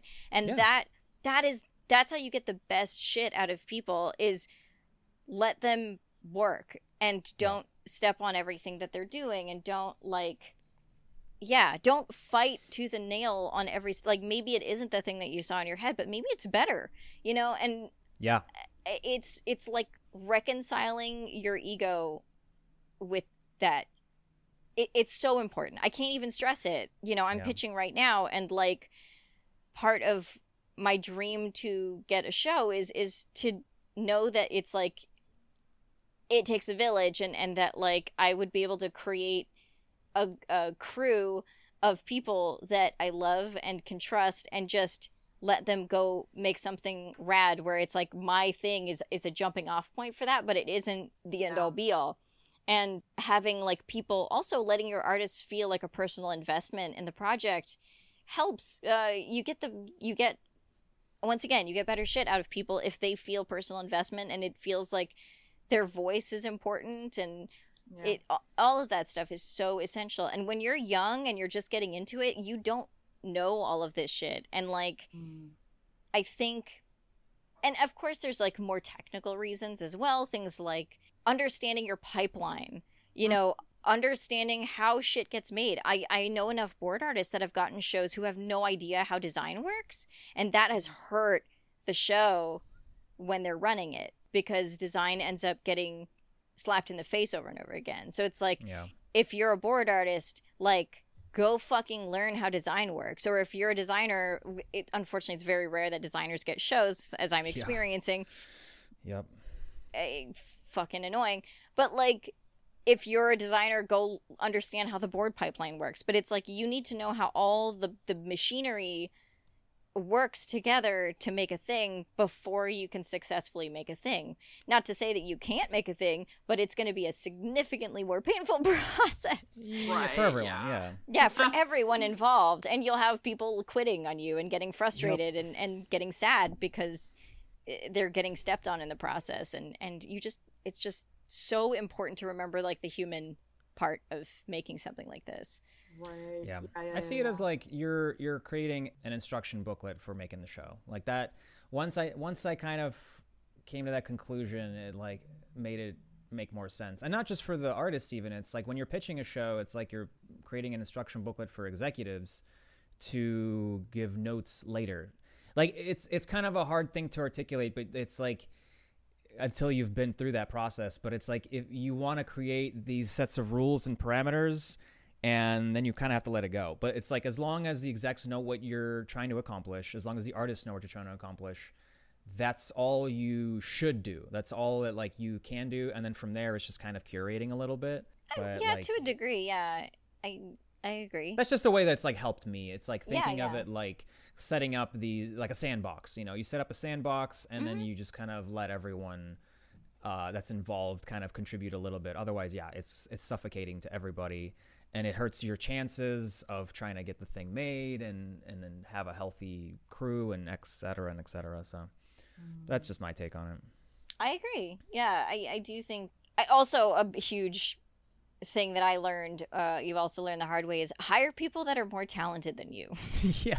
Ah, yeah. Like Absolutely. don't don't let your own weird issues with like how you perceive your own work get in the way, and then see people that you're like this person's so talented that I'm threatened by them, and I'll never let them do what they're supposed to do. Like on Zim, I hired almost exclusively people that I knew were better than me and stuff. I was like, here, go be better than me on this movie and make me look like I know what I'm doing. Yeah. And uh, that will, goddamn, that will make your thing, great. If you just like, don't... it's just exciting to see other like it's exciting to see what people can bring to something. Like that's you know that's the goal. It's like you want to yeah. make it the best it can be. Yes, absolutely. Yeah, don't. So uh, I think the the key here is like ego. It's like just don't let that trip you up a bunch mm. along the way. And if yeah. you're if it is like too much of an issue, then like by all means, like go make a comic or do something where you're not having to work with a huge crew of people and a com- company worth millions of dollars. Like, right. do that. Yeah. You do that as your own baby if it's very very very important to you. But if if you're ready to like let go, then that's. yeah, yeah, yeah, yeah, yeah. Yeah. yeah. It's, yeah, you gotta make your choices. You do. Yeah, you gotta pick your battles in a big way.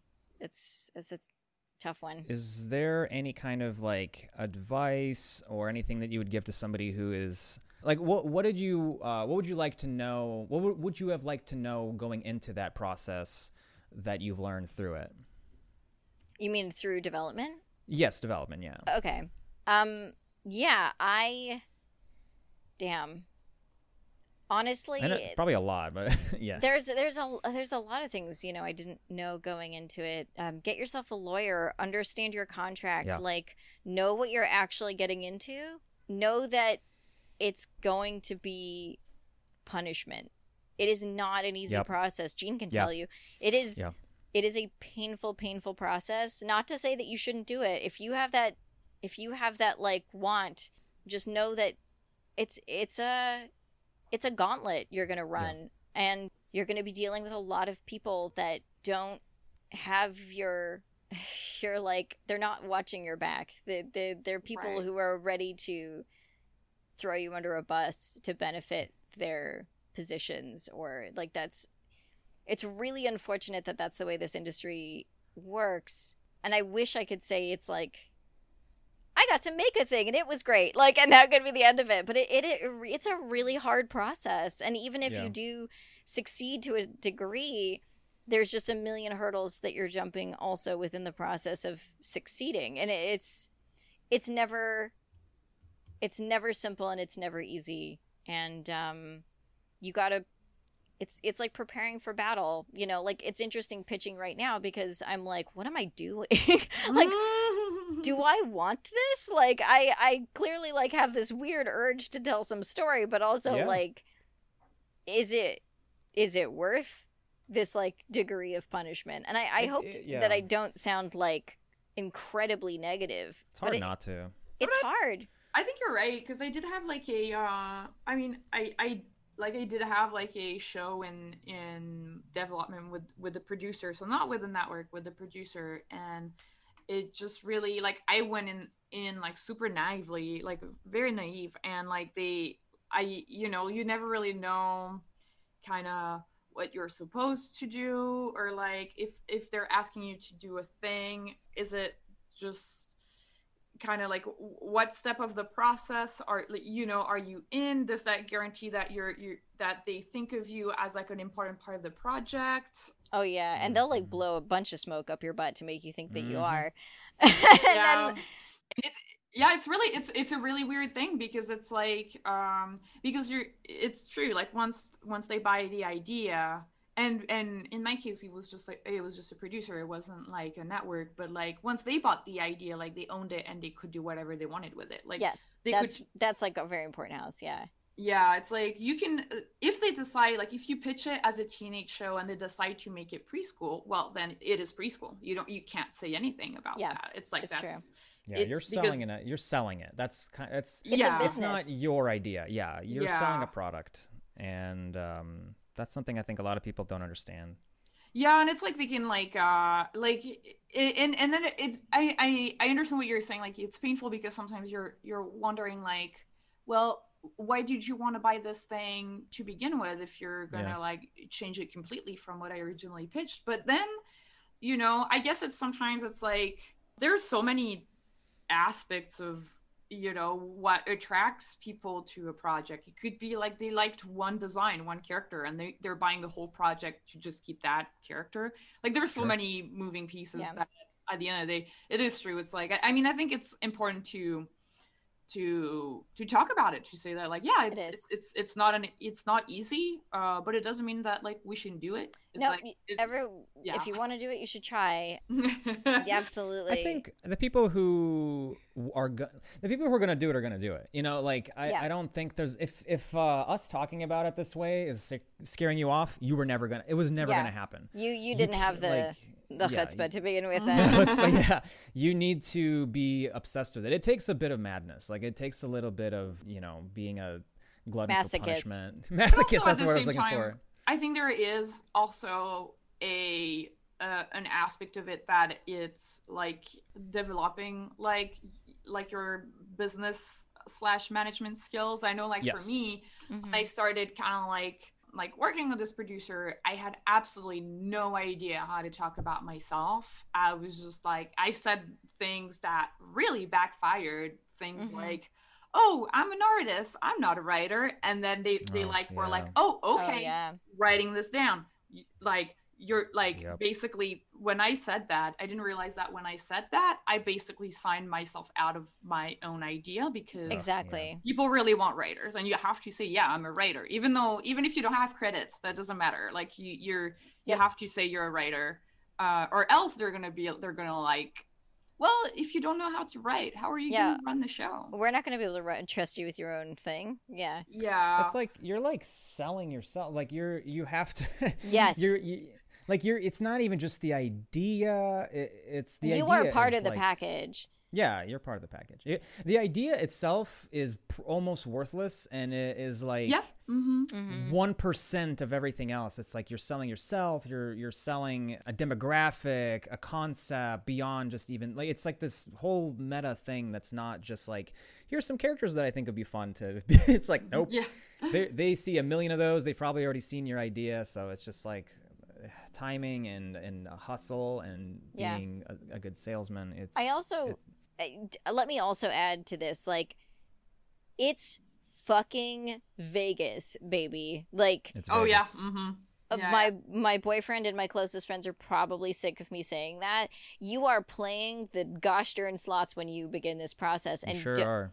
and it's like sometimes people not picking up your thing or whatever is not necessarily a reflection on you or your mm-hmm. abilities or your your your story or anything it's where you were what time it was what that executive had for breakfast like if they forgot to pick their kid up at school like it doesn't fucking matter all of it all of the things that are entirely out of your control are, are factors in how this shit pans out. Because you are rolling dice when you go in to start pitching. And like sometimes you'll see sorry for anyone i don't know how this is like i'm like dunking on so i'm like sorry for people who i'm going to dunk on when i say this but there a lot of absolute garbage gets produced and um, oh well, yeah, fuck yeah, of course. and and those people who produced absolute gar- garbage it's like yeah maybe that person was really charismatic and also reminded that Mhm. executive of their granddaughter or like maybe maybe like the the executive who had that like person pitch to them like they were a friend of a friend or like there's just so many weird factors that are at play uh and and none of it necessarily works in against you or you're in your favor. It is just part of just- the it's chaos.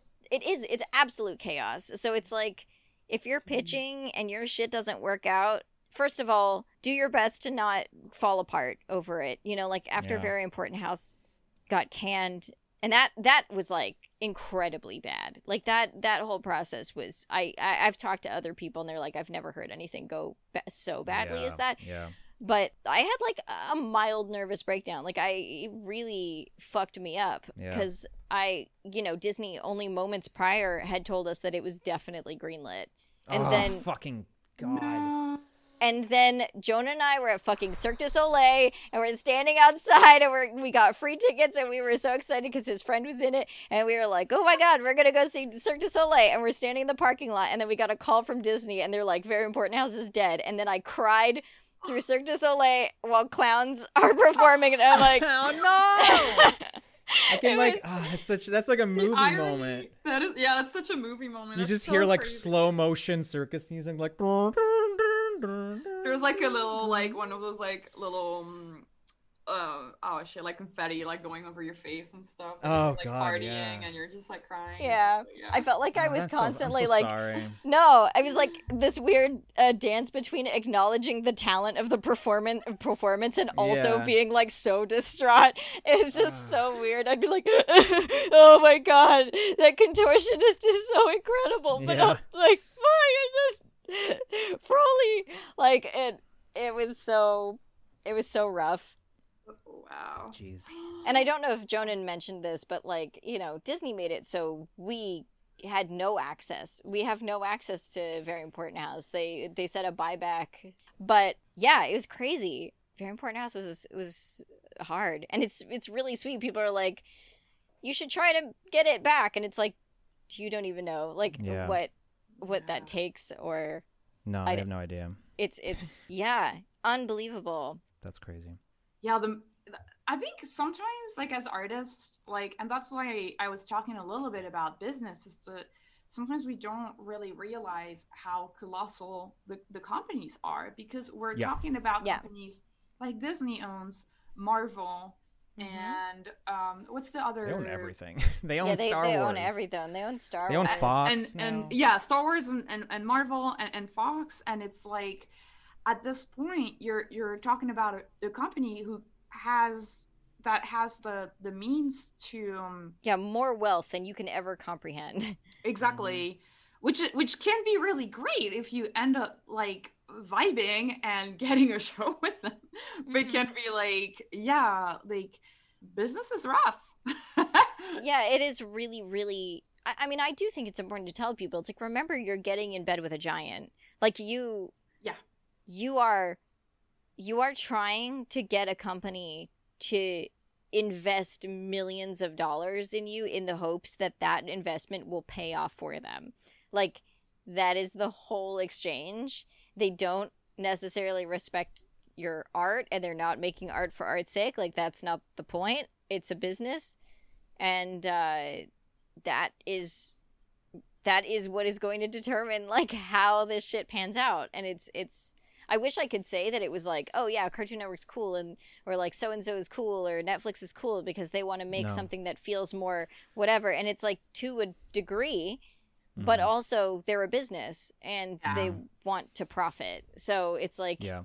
and they're all a, a business also themselves in a competition so absolutely and they're competing with each other. Yeah. Exactly. So when you're like working with like, for example, I don't know, I, I won't name any of them, but like company A and maybe company A is trying really, really hard to have an idea with a dragon in it because it's like the, oh, the Oh, yeah. dragon moment. And it's like, Absolutely. yeah, they might just like you happen to have a dragon pitch and then they might just buy it because it's got a dragon in it, but they want it because they don't have dragon ideas right now Yep. and they need Yep. a dragon show. And- Dragons are in vogue. Yeah. I know I know Very Important House was part of shows with portals in them.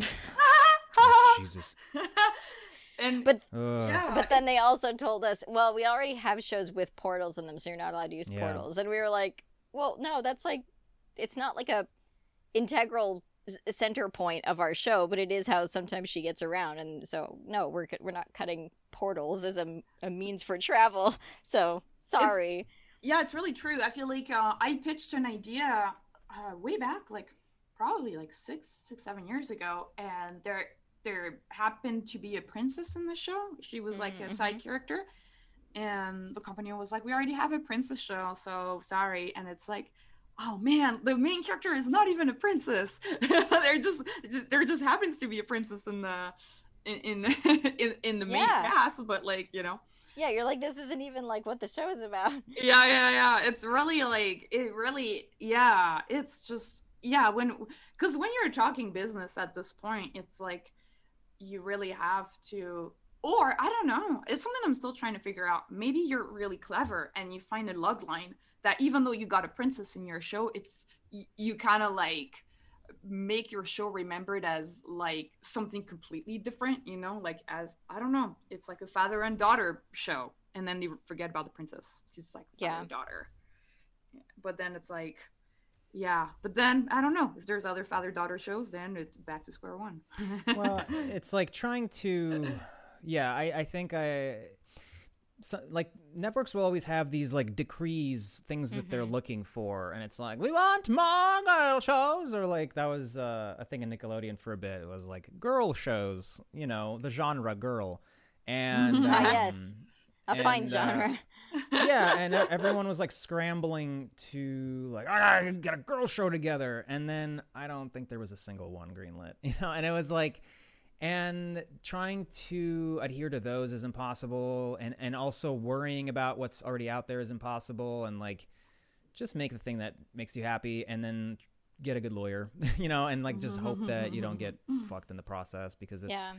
It's just uh that's just how it goes. Absolutely. And like, you know, I think there's also something to be said about ways you can maintain your idea through this process. Like if you publish a comic first, uh, or if you do something, then you Yeah. will maintain ownership rights. Um, Yeah, build or- your IP first. Yeah, you can build it Mhm. first. I mean, and like I haven't done that because that's fucking daunting. But also, It's like, it's uh, it is a way to maintain your shit and and not like lose it entirely, Mm-hmm. uh, or at least, yeah, the the chances of losing it are lowered. Yep.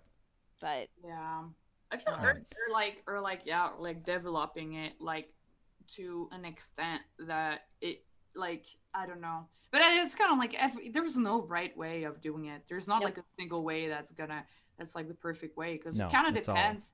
I guess it's like when you go into this process, it's like like what is your personal goal as an artist? Right. do This you know like what like Yeah, what set a goal. wanna- Like yeah, is it like yeah, do you want it to look really cool or are, is there like a specific story that you want to you want to say or like because i feel like because then you can always like you know when you're like in the in the in the in the pains of it and you're like i don't even know why they wanted to buy this thing to begin with you can just always kind of go back to this being like all right well i started this process because i really wanted to do this thing hmm I feel like, but it's yeah, it's hard. It's dude, it's so it's Yeah. so hard. it's it's really really tough. Um, and I always feel bad like talking to new new people who are entering the industry and, and stuff and about the brutality of, of this stuff and I don't I don't want anybody to get disheartened or get sad uh, or feel unmotivated to try. Um, but it is I think it's just really important to keep your head on straight and learn as much as you can a- a- about how this process works in terms of like even just how a, sh- a show functions in general like ask a lot of questions on your productions and and and Mhm. learn as just take in as much information as you can and keep your head on a swivel and know that there's just a massive element of chaos in this that you can't control it, it's funny i you know not to like tangent super hard but like you were talking about why why even bother and I've Mhm. realized as I get older, I think my motivation for wanting to make a show has now come down more to the fact that, like, for me, it's like I want to make a show that would be fun to execute. Yeah. Like, yeah. I, and like, wouldn't be torturous for the crew. Yeah. And would be honestly just like a safe spot in a sea of chaos. Like I just want to make something that feels good for everybody to be a part of. And I find that that's far too rare on jobs yeah. and I just yeah, I want to create a like a a fun good environment where people like of course It's you're going to suffer all of the the regular slings and arrows of production. That's just like part of the game. Yeah. But like if I could create a space where people feel heard and like their ideas mattered and like the drawing style wasn't painful or like overwrought and uh, like everything just felt as easy as it could but also while telling funny stories and and keep keeping people engaged Mm. Like my the thing that i'm pitching right now my main character it's for little ones it's uh, seven and up what i'm pitching Mhm. and uh, my main character is non-binary and uh, i Mhm. myself identify as female but like i f- personally feel like if you have a show that has a non- non-binary main character that it- you don't even have to talk about it it just simply Yeah. is That was a thing for me with Pebbles. Yeah. yeah then it's like that's something that's important to me it's like I, i'd like to be able to have younger generations of people just get Yeah. used to it and not have it be an adjustment. You know, I'm I'm hurtling towards 40 and it's still an adjustment for me. Um but and I'm and, you know, want I I want to like respect everybody and want everybody to feel seen and heard and Yeah, all of well, that stuff. It's tough too because it's like no matter how much we're seeing it on the sort of the ground level where everyone is embracing these things and kids we, we know kids don't give a shit they're just like Yeah. well are you a boy or a girl they're neither okay and they just like go and play yeah, with they their trucks go on about their business. yeah they don't fucking care and then but yet you're dealing with like these executives that are worried Yes. about like countries in the middle east or something where they're never gonna get it or maybe Yep. not for a long time and it's just like so you're like making all these justifications and you have to explain it and it's just like uh they're like what if we ex- you know we have to explain this within the show and it's like uh, do you i don't think you do i think we should just let them be but um Yeah. Yeah, I don't think there's as ex- as much explanation that's as necessary as, as I think there is a perception that there there is. Like it's Yeah. it's very Well- funny. I think people are smart enough to like pick shit up. It's like just just let it go. Yeah. It's okay. uh what are you working on these days Oh fuck. I mean nothing nothing I can actually talk about. Okay. Sa- sadly, I'm mostly doing freelance. I was an idiot after I quit that very difficult job that I just Mhm. left I uh and I would love to go g- just go on about that, but oh yeah naming names is tough. But I I, I kind of told myself like I'm gonna take a break, and I guess a break means taking on like eight freelance jobs. So oh my god, I feel you so much right now. Oh, boy. I, I'm I'm such we an both have a problem with that Yeah, it's so bad. I was like, I had like one friend approach me being like, "Hey, could you do some character stuff or some illustrations for whatever?" And I was like, "Yeah, yeah, that doesn't seem like it's too time consuming or like whatever." And then that became a big thing. And then uh, another friend of mine approached me being like, "Hey, I'm developing this thing. Could you?"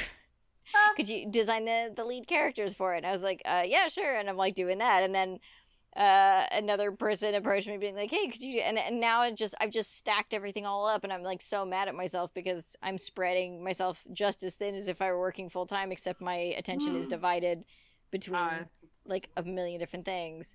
Which is even and harder. Hey, Jenny. It is. Um, I'm developing an idea right now. Would you want to like do some designs for me? Sorry. um, I I totally would. That's the No! that's the hard part. that was a, that was a test. Oh, that was a test. I see. I'm I'm gonna fail that fucking jenny test. no Okay, but like it's worse with friends. It's worse with friends because I'm like, oh, of course I help you. I love you. Like I, yeah yeah I, I will fail every goddamn time. Don't test me. Oh man. I'm too Uh, weak. Oh, So, man. what kind of Yeah. stuff? You talked about it a little bit, but like, what kind of stuff do you hope to accomplish in the near future? What are your What are some of your goals? Dude, I don't know. Goals is a weird word for me. Yeah. Of course, I think I've gotten to. See, this could go into a very dark direction, and I don't want it to. I, I think my relationship with the an- animation industry has gotten very. It's, it's been really hard, you know. It's been really tough the last few years, and I think it's it's kind of wearing me down a lot. Hmm. On a more positive goal end, I think I would love to get the thing that I'm pitching going somewhere. Um, there's some little bites and nibbles from Cartoon Network. We'll see how that pans out. So I, I mean, if I could get that happening, that would be incredible. I'd, I'd be very, very happy to to have that see the light of day. Cause god damn it, this bitch needs a win. Like it's been it's been too long I hear you. and like i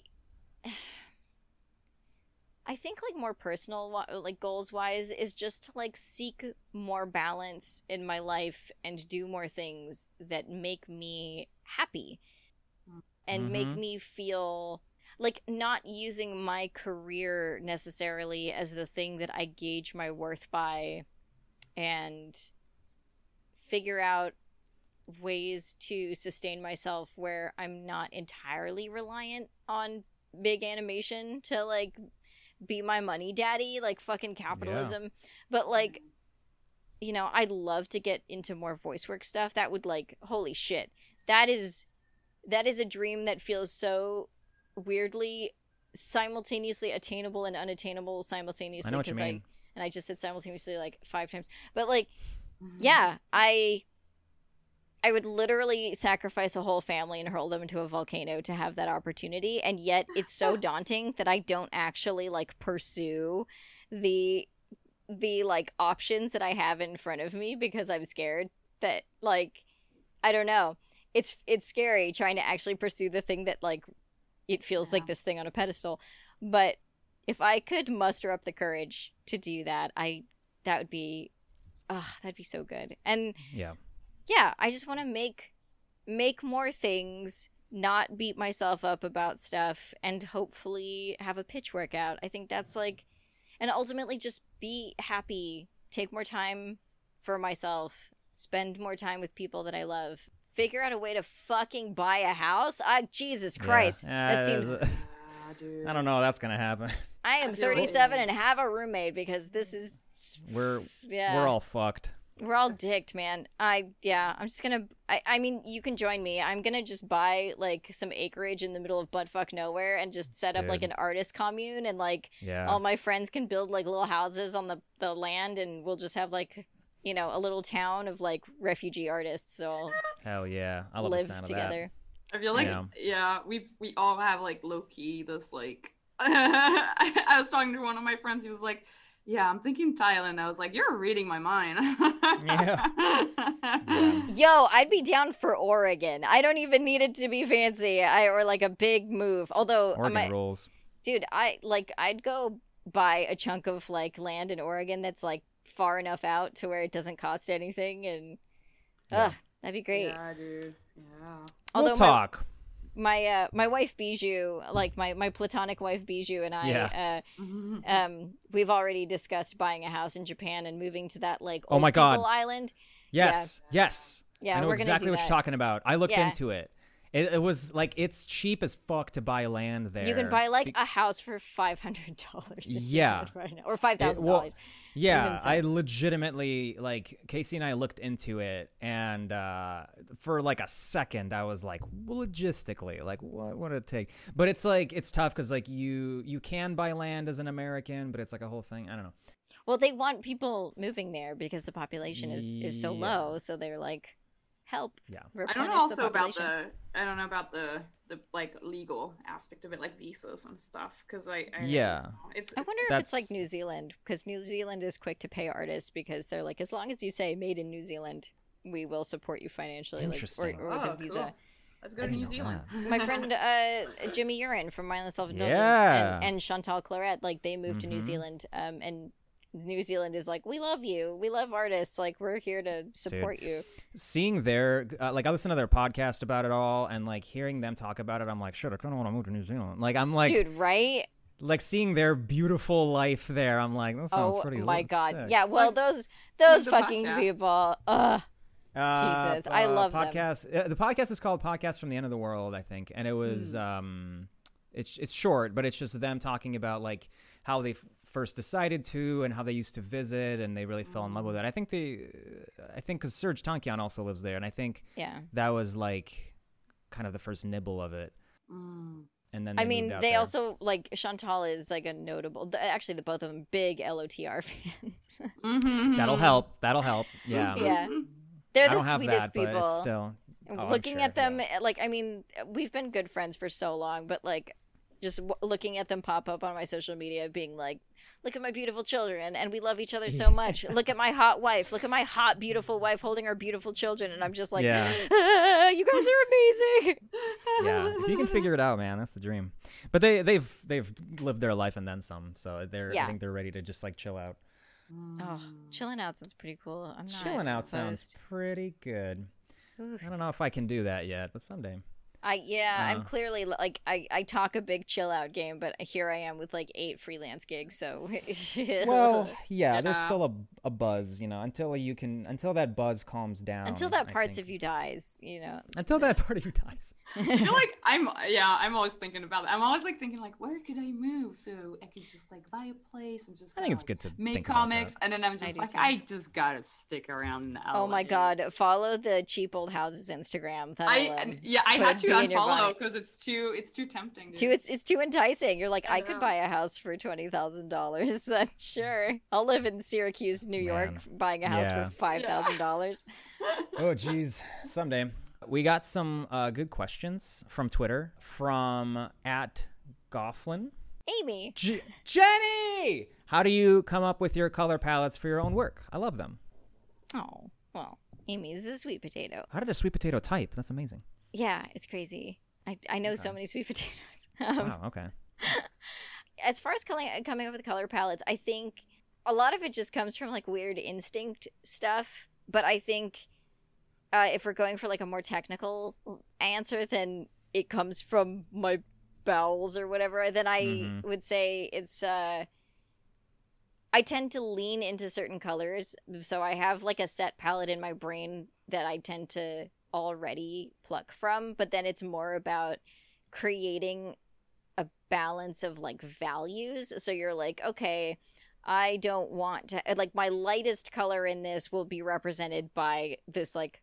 lavender and is super pale and then uh my darkest color will be represented by this like really dark teal or whatever. But it's like creating a, something that feels like here's I mean sometimes I'll, one of the most valuable lessons I learned was from uh Becky Dreistadt oh yeah. where she was like it because she was i was like becky look, teach me some hot tips about gouache painting and, and she sat me down and she did because she's incredible and mm-hmm. uh she would just take like five tubes of paint and she'd squirt just those five colors out and she's like that's all you're allowed to use. And yeah. and that created this like hyper cohesive look to things Mhm. because you had to mix all of your colors based on these very limited this is limited like 3 to 5 colors Mhm.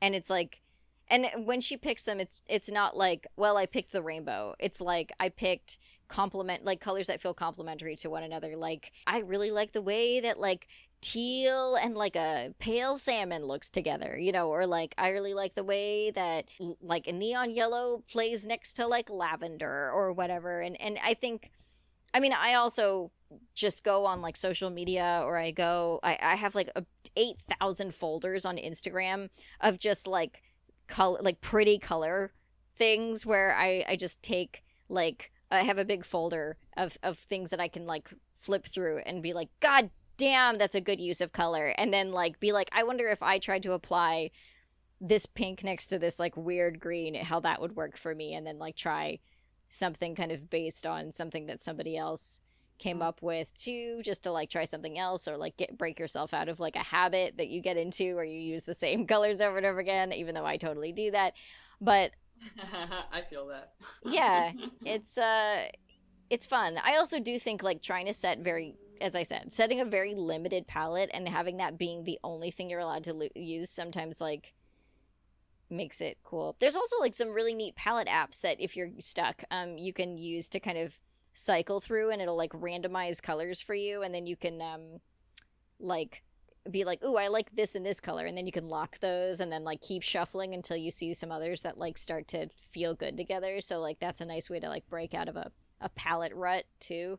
But yeah, overall I I think it's just like taking in the world around me or taking in what other people are doing or taking in like even just walking around and seeing something out in the world where you're like this next to this looks pretty and then taking a picture of Oh, it yeah. something and then like color dropping those Yeah. um i it literally pulling from like everything all the time i fill my No space with just like reference. Psycho color. No there is no shame in reference. Don't rip people off ever and don't claim other people's work as your own but don't be afraid to be influenced by or even like be like i'm you know i'm trying out i follow this artist who i really like and i'm kind of giving this thing that they do a go and like see how i'm gonna wear their skin for a second see how that feels. But like don't let that be your skin but like let it kind of you know it, it's good to try shit just uh, try it out for a second Yeah, yeah, yeah. Especially since I mean, you know, when you're gonna go into animation, you're gonna have to be doing that as part of your job. you oh know? yeah you are Uh, a chameleon anyway so adapting other people's looks is uh the name of the game until Yeah, you get sure your own is. shit Yeah. And then you uh, have everyone else make it better. That's just yeah and then you like then you do a crude version of the thing that you're hoping for, and then you find people who are more talented than you to execute it. Yeah. From at Cole Ott, a familiar name. what was your favorite line read in the Zim movie? Oh, Cole, you're so sweet. Cole was racking his brain how he could like bring voice acting into this. Oh, sure. He's so sweet. I I mean, I think the one that I always go back to is like because Joan and I reference it a lot in our stupid stream with the the woman who says "I love it," or it's a lot more alive than I thought it would be though. Uh, Mhm. when she gets the the weird like gargling like a living bracelet put on her wrist. Oh, yeah. I later listened to that and sa- realized it sounded very much like Flapjack, and I did not intend for that to happen. And I was like, oh shit, I just sound like Flapjack. That one was fun. God, I'm trying to remember. There was a take that we recorded during Scratch that did not end up in the movie. And it was, I was reading for Gaz and I did like a Cartman voice by accident, and it just was the dumbest sounding thing ever, and it became like a secret reference on the crew. I think she's like, she just says something like, "Wait a minute," or "Wait, I think I think we could," or something like that. But it Mhm. ended up being like, "Wait, I think we could." Like it was so stupid sounding. And it just made it, all of us laugh every time it came up in like the boards because it was in this scratch and it just sounded nothing like the character. But yeah, there, I don't know. There's a few. The I, I love it. Like yeah, dumb thing from that woman was very fun. It's so stupid. From at Devon1224, hmm what exactly does an art director do? Any tips for improving character design skills? Oh, that's a really good question. Actually, I find that a lot of people have no idea what a char- an art director does. Yeah, those are two separate questions, and there Yeah, was a yeah. third that I'll get to. Okay. Um yeah, so an art director is basically like one of the first people you would hire in a production when you're starting to kind of figure out what it looks like and they help you guide the show or the movie or whatever commercial that you're working on in a visual direction. So they kind of will help pick the palettes and sometimes they will be responsible for also de- you know designing the environments and the the characters that exist in those environments. Like every aspect of it they kind of like figure out what that's going to look like and that sometimes involves their own personal skills or even just hiring an artist that they want to work with directly like when i was on zim um you know i'm not a strong background artist um, I can fudge my way through it, but it's not my my steez. And Sure. I hit up S- Simon, who I mentioned earlier, and he and I ping ponged back and forth like drawings of Zim's house externally and internally that we we kept going back and forth through until it felt like we got it to a place that was right, you know, along with like Jhonen helping kind of guide that process. So you're basically like managing all of that. And then when it comes to actually full blown production, you are the funnel through which all of the art passes to create like make sure that there's a cohesive look. So you would have your character designers, your background designers, your painters, your your prop and effects designers, like your whole design team is under you and your you can assign kind of like micro funnels underneath you like leads to help be like kind of eh, mini versions of your position where you're like looking over the whole thing and then they can look uh, more like specifically at just character at just background so you're just managing the whole team and also apparently being an art director means having a lot of people come into your office and lay on your couch and tell you all their woes because that you become therapist and, and Yes, um and mother you you're a crew mother That is Yeah. the unspoken part of art direction but it happens for some reason Mm-hmm. Well, you know, you're a leader. Mm-hmm. It makes sense. i like it though i'm fine with it oh i didn't i didn't uh, do the character design one whoops Any tips for improving character design skills? Yes, always. I think I love just if you just dick around on the internet and you see something that is like like I oh this is gonna get gross. Sorry about everybody. I I fell down a wormhole recently of just like these really giant inflatable fuck toys ah! and like they are so weird and like but the shapes, I was like, these are weird and good shapes. Like the shapes. I was like, these these are hideous and also like why am i looking at so many of these but i ended up taking like hundreds of screen grabs because i was like holy shit the proportions from like where the waist meets into the the hips is like really really interesting to me. Mm-hmm. So like i would say finding things that entice you that aren't necessarily directly related to animation is actually a really nice exercise to like test like putting yourself out of a habit of drawing a body the same way over and over again or drawing a head the same way. Like get weird with it. But also on the polar end of that like don't ever uh stop testing yourself in things like anatomy that are like your bones? Because at the end of the day the structure that goes underneath your character is the thing that is going to make it feel plausible and volumetric.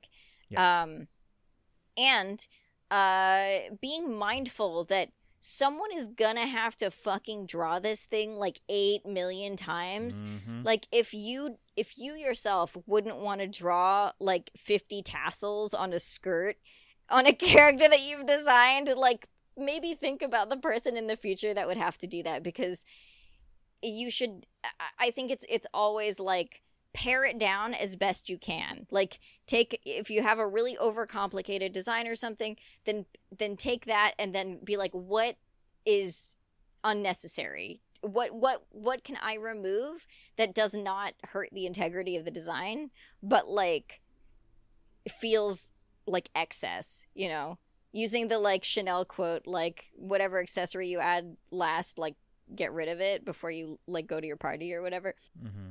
same deal. I i think it's uh it's easy to like fall into this rut of like over like burdening your designs with like detail but that does not necessarily make for efficient animated uh character designs. It makes for a headache. Um you want to be able to move those through space and being mindful of your animators is uh, super important. So yeah.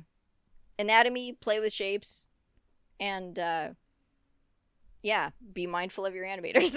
That's good stuff. Yeah, yeah, yeah. From at three Bubby.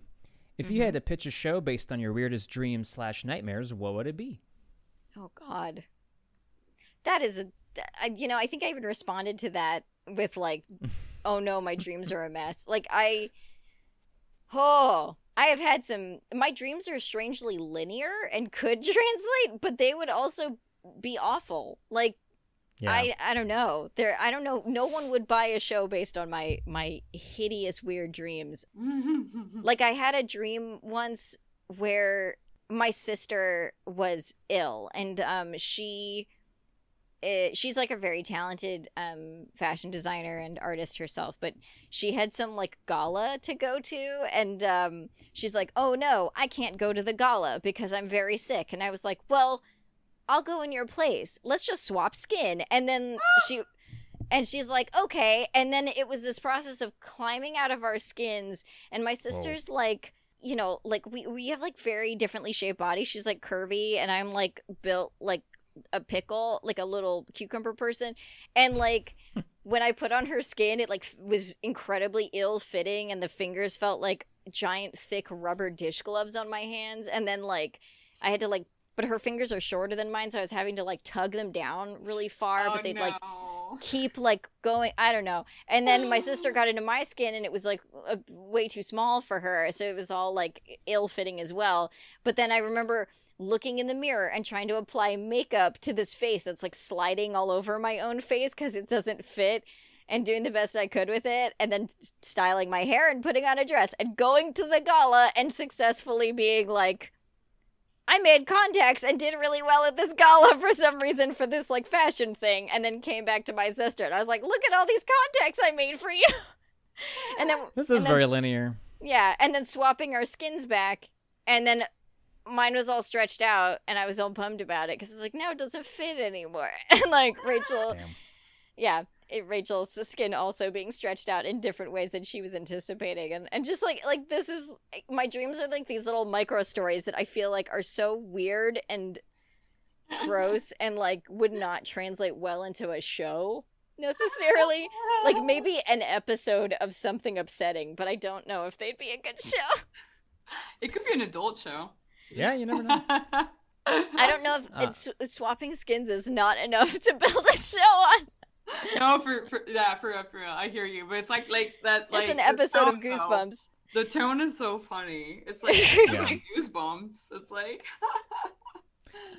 And then from at Gia Ligamari, our good Mhm. friend, how has studio work from home affected your workflow? Oh, this is such a rough one, and I'm I'm sure like every artist out there is gonna like groan 'cause- if they've been like working through this pandemic. Uh, it's interesting. Work from home is something I've done my whole career. Mm. I've had very long bouts of only working from home, and it's very different than this last year has been because you can see friends and stuff, and you have like a life outside of it, and generally you can kind of create your own hours. The difference from that to pandemic is is like I found that boundaries and time became non-existent. So like when I was at my previous job, it was like lunch and off work hours didn't they weren't a thing anymore. I didn't have breaks anymore. It was suddenly like I would get out of bed, I wouldn't change into anything other than like I throw pants on and then I would just sit down and and start I'd just jump into meetings and be in meetings until 6 p.m. and then I'd be like, well, now starts part 2 of my day where I draw 8,000 designs and then I just do that until 5 a.m. and then I'd go to bed and, and begin it all over again. And it was just like that every single day. For those of you that are still working from home, um, do your best to actually set real boundaries for yourself because like man i really really burned myself out as i'm sure many many of us have done Yep. I relate to that a lot. Yeah, yeah, it's so hard. It like what you said exactly. Like you know, at the beginning, like you start on a gig and you're like, Yeah. I'm taking two hours for myself in the morning, and then you, you just like get stressed out over a deadline, and the first thing Yep. you do is just log into email, answer emails, answer Slack, work, Yeah. manage the artists, and like, yeah, dude. well Ah, yeah and. Mhm. I think about like the accessibility to artists now versus like my parents. Like there was no such thing as Slack. Like if they're working from home, somebody had to f- call them on the goddamn phone to get to them. Like it it's such a different and they wouldn't, you know? Like they'd go into the studio from time to time and check in or whatever or they would call them on the phone or they'd send a fucking courier to their house with something. But like Mhm. we are so so accessible we have things like slack i had both slack and uh, gchat on my phone just blowing up all day long at all hours because Oh wow. i was like on call to the point where like i found text messaging in general and like any kind of correspondence over my phone to start becoming very hostile for me over the pandemic because i was like constantly getting poked at and it just started to stress me out so bad that i was like oh my god phone right. Yeah, yeah, yeah. but yeah, making sure that you set real boundaries where you're like, I'm going to start work at 10 like I would at a normal job. And then I will stop working, like set a timer and be like, it is 12 o'clock. It is my lunch break. Then set a timer for 1 p.m. Be like, my lunch is over. And then go try to go back to your desk, finish out your workday like you would normally. And then it's like, now it's 7 p.m. or 6 p.m. or whatever you're working till. And you're like, and my workday is done. I'm turning off all my alerts on my phone. Uh, I'm I'm shutting my email. Like I'm not looking at my email. I'm not doing any of it. Like the job can't get mad at you for that because it's it's technically really your work hours. But I know it's easy to feel like they can um, because they know you're home. That's the worst part. It's like I know where you are. You're like yeah, Yeah. because Yeah, I'm can't not allowed. Yeah, Yeah. that's like uh, that. Like feels so real, especially like the timer thing. Like I, yeah, uh, uh, yeah, yeah, it feels so real. Uh, especially, I don't know, like I, I think the hardest part is when you're on like a job that is like on call. Yeah, Yes. I'm. That's my what I'm Yeah. at right now. It's Yeah. really hard. Yeah, I'm taking with I'm, I'm working with German clients and I am literally taking meetings uh, at 5:30 in the morning and I'm not Oh, and I'm working up until that call. You know, I have a meeting today at 1 a.m. Oh my god. because it's their 10 a.m. and and Jesus, they yeah. they poke at me like throughout the day and like all through the night and it's just it's it's hard. It's hard being on call. Yeah, Yeah. dude. Oh my That's tough. god. I've been there, yeah. Well, what do you want to plug?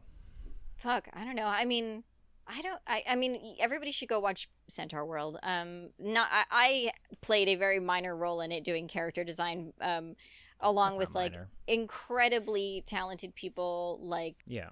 Kat and Har- Harley and and Evan and Bill and and like oh my god, so many talented humans. Mm-hmm. I and it's just a really well written show that's full of like super super duper talented and funny like and it's a musical like the jams are actually very catchy which blew my mind um both the creators of it are like big musical buffs so it comes from Mhm, a very mhm. like real place Yeah, yeah, yeah. yeah, it's crazy I'm looking forward and uh, it. as far as plugging personal stuff, I mean, everybody just cross your fingers that my pitch maybe works out. And oh god, um, I hope so.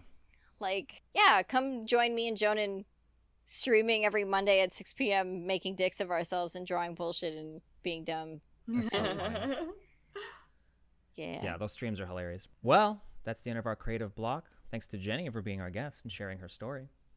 And thanks to your listeners. Follow us on Twitter. It's at Creative Block, creative without the vowels, where we ask for drawing prompts and questions to ask our guests.